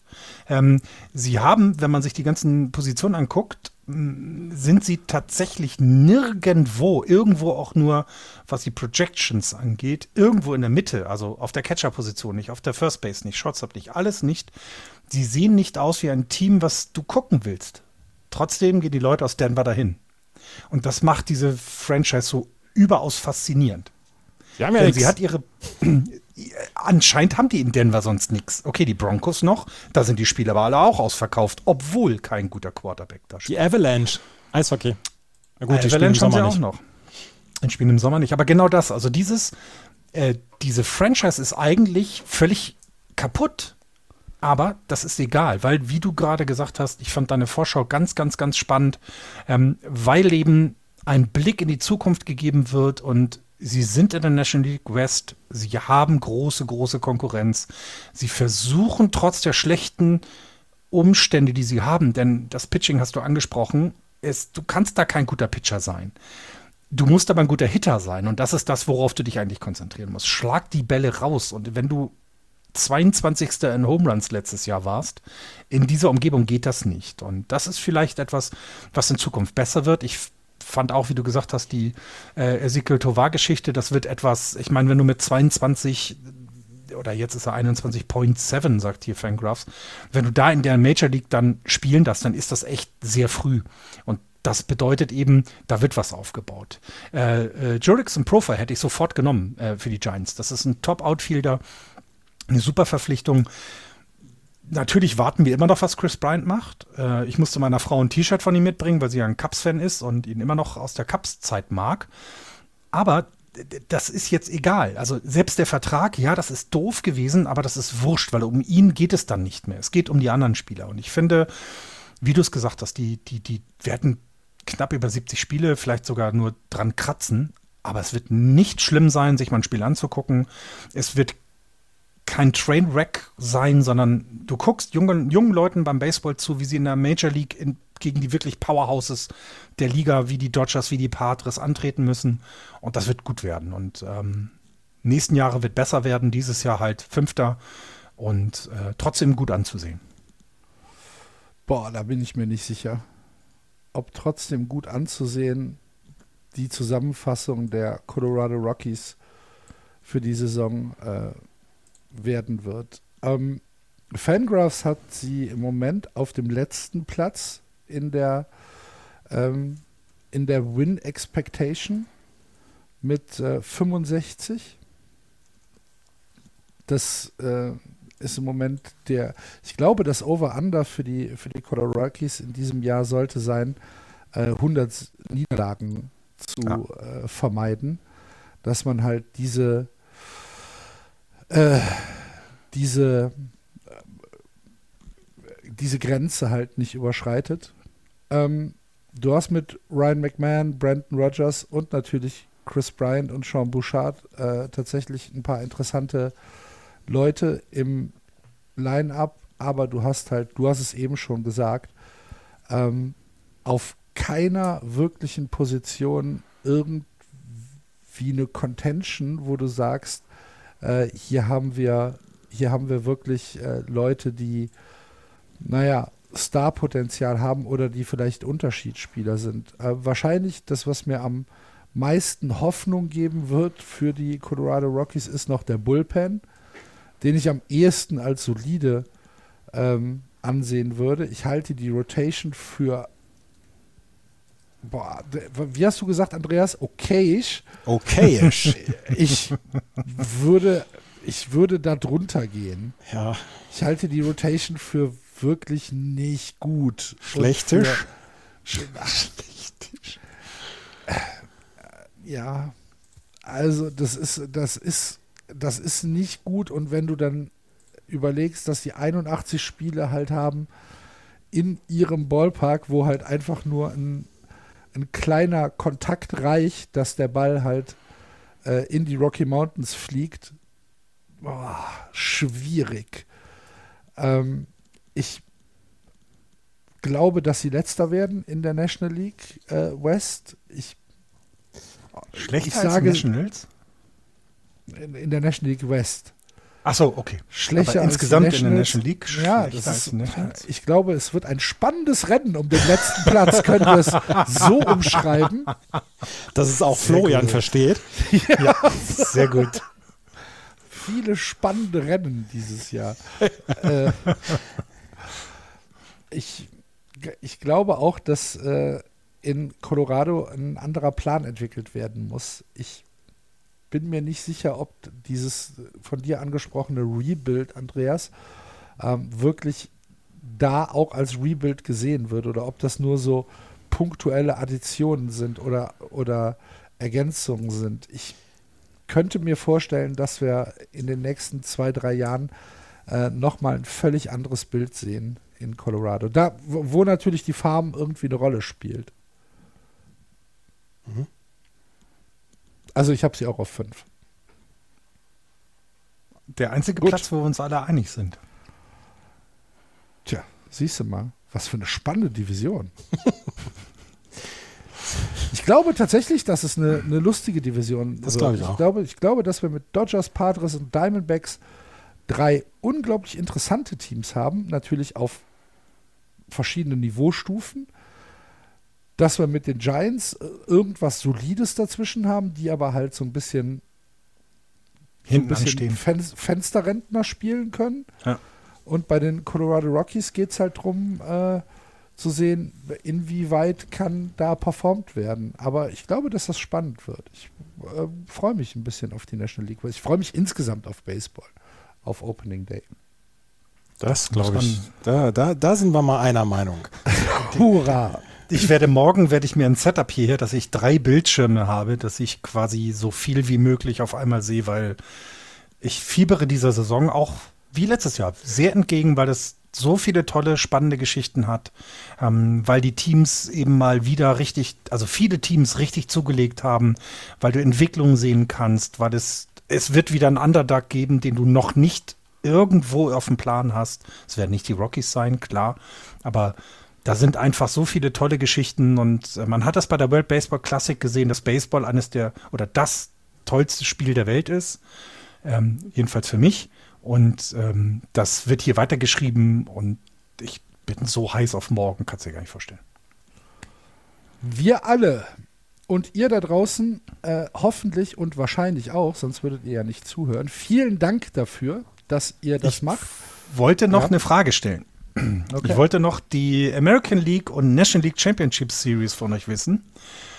Und wer dann an der World Series, wer dann die World Series überwiegend gewinnt. Das, da müssen wir uns jetzt mal committen. Das haben wir lange nicht gemacht, aber heute müssen wir es mal machen. Jedes Jahr? Ja, Toronto gegen Houston in der American League? Houston zieht in die World Series und verliert dann gegen die Padres, die vorher gegen die Mets die äh, Championship Series gewonnen haben. Okay. Toronto. Ja, hätte ich in der American League. Ja, finde ich einen guten Tipp. Axel? Ich sage Yankees gegen Astros in der American League. Äh, Astros kommen in die World Series. In der National League Mets gegen Padres. Mets in der World Series. Astros gewinnen die World Series. Das wäre die erste Titelverteidigung seit? Das seit den Yankees. Ja. Anfang der 2000er. 99, 2000er. Da haben sie sogar drei hintereinander gewonnen. Andres dein World Series Gewinner waren die Houston Astros auch. Nee, nee die, die Padres. Ah, okay, da habe ich das falsch aufgeschrieben. Warte mal, der, der, der, der SDP und Padres gewinnen. Ja. Äh, ich sage, in der American League werden es die Yankees machen. Ähm, gegen Houston. Astros werden dann die äh, äh, entsprechenden World Series kommen. In der National League werden es auch die Padres gegen die Phillies. Und in der World Series werden dann die Yankees gegen die Phillies gewinnen. Yankees gegen Phillies? Das ja. aber das haben wir Ausnahmezustand an der Ostküste. Und, und, und vor allen Dingen Riots. ja, wir werden danach erstmal längere Zeit nicht in den Osten der USA reisen können, aber genau. ähm, es wird für uns lustig sein. Ja, ja, das auf jeden Fall. Super wenn Fox dann da sitzt bei Spiel 7 in Philadelphia und A-Rod halt einfach mit Schlüsselanhängern beworfen wird. und Bier. Okay. Damit äh, sind wir dann mit unseren Previews für die kommende Saison durch. Das hat doch wunderbar funktioniert. Ähm, Morgen ist Opening Day. Wir freuen uns, ihr freut euch. Wir bedanken uns bei euch fürs Zuhören. Vielen Dank. Interaktion natürlich immer gerne gesehen. Kommentare, Anregungen, Kritik, was auch immer. Schreibt uns auf Twitter, auf Facebook oder im Blog gerne auch eine Rezension bei iTunes oder bei Spotify. Das hilft uns immer ein bisschen sichtbarer zu werden. Und wenn ihr Just Baseball unterstützen mögt, dann tut das bitte über Steady. Auf justbaseball.de gibt es einen kleinen Button unten rechts, da steht Steady drauf. Wenn ihr da drauf drückt, könnt ihr uns einen Kaffee ausgeben. Darüber freuen wir uns sehr. Vielen Dank an alle, die das bisher machen. Das war äh, die Vorschau. Das war unser Springtraining praktisch. Und äh, ab nächste Woche gibt es dann wie gewohnt Just Baseball mit dem Wichtigsten aus der MLB und aus der Welt des Baseballs für euch. Wir freuen uns. Vielen Dank. Madet Jod, Playball. Tschüss. Tschüss. Ciao.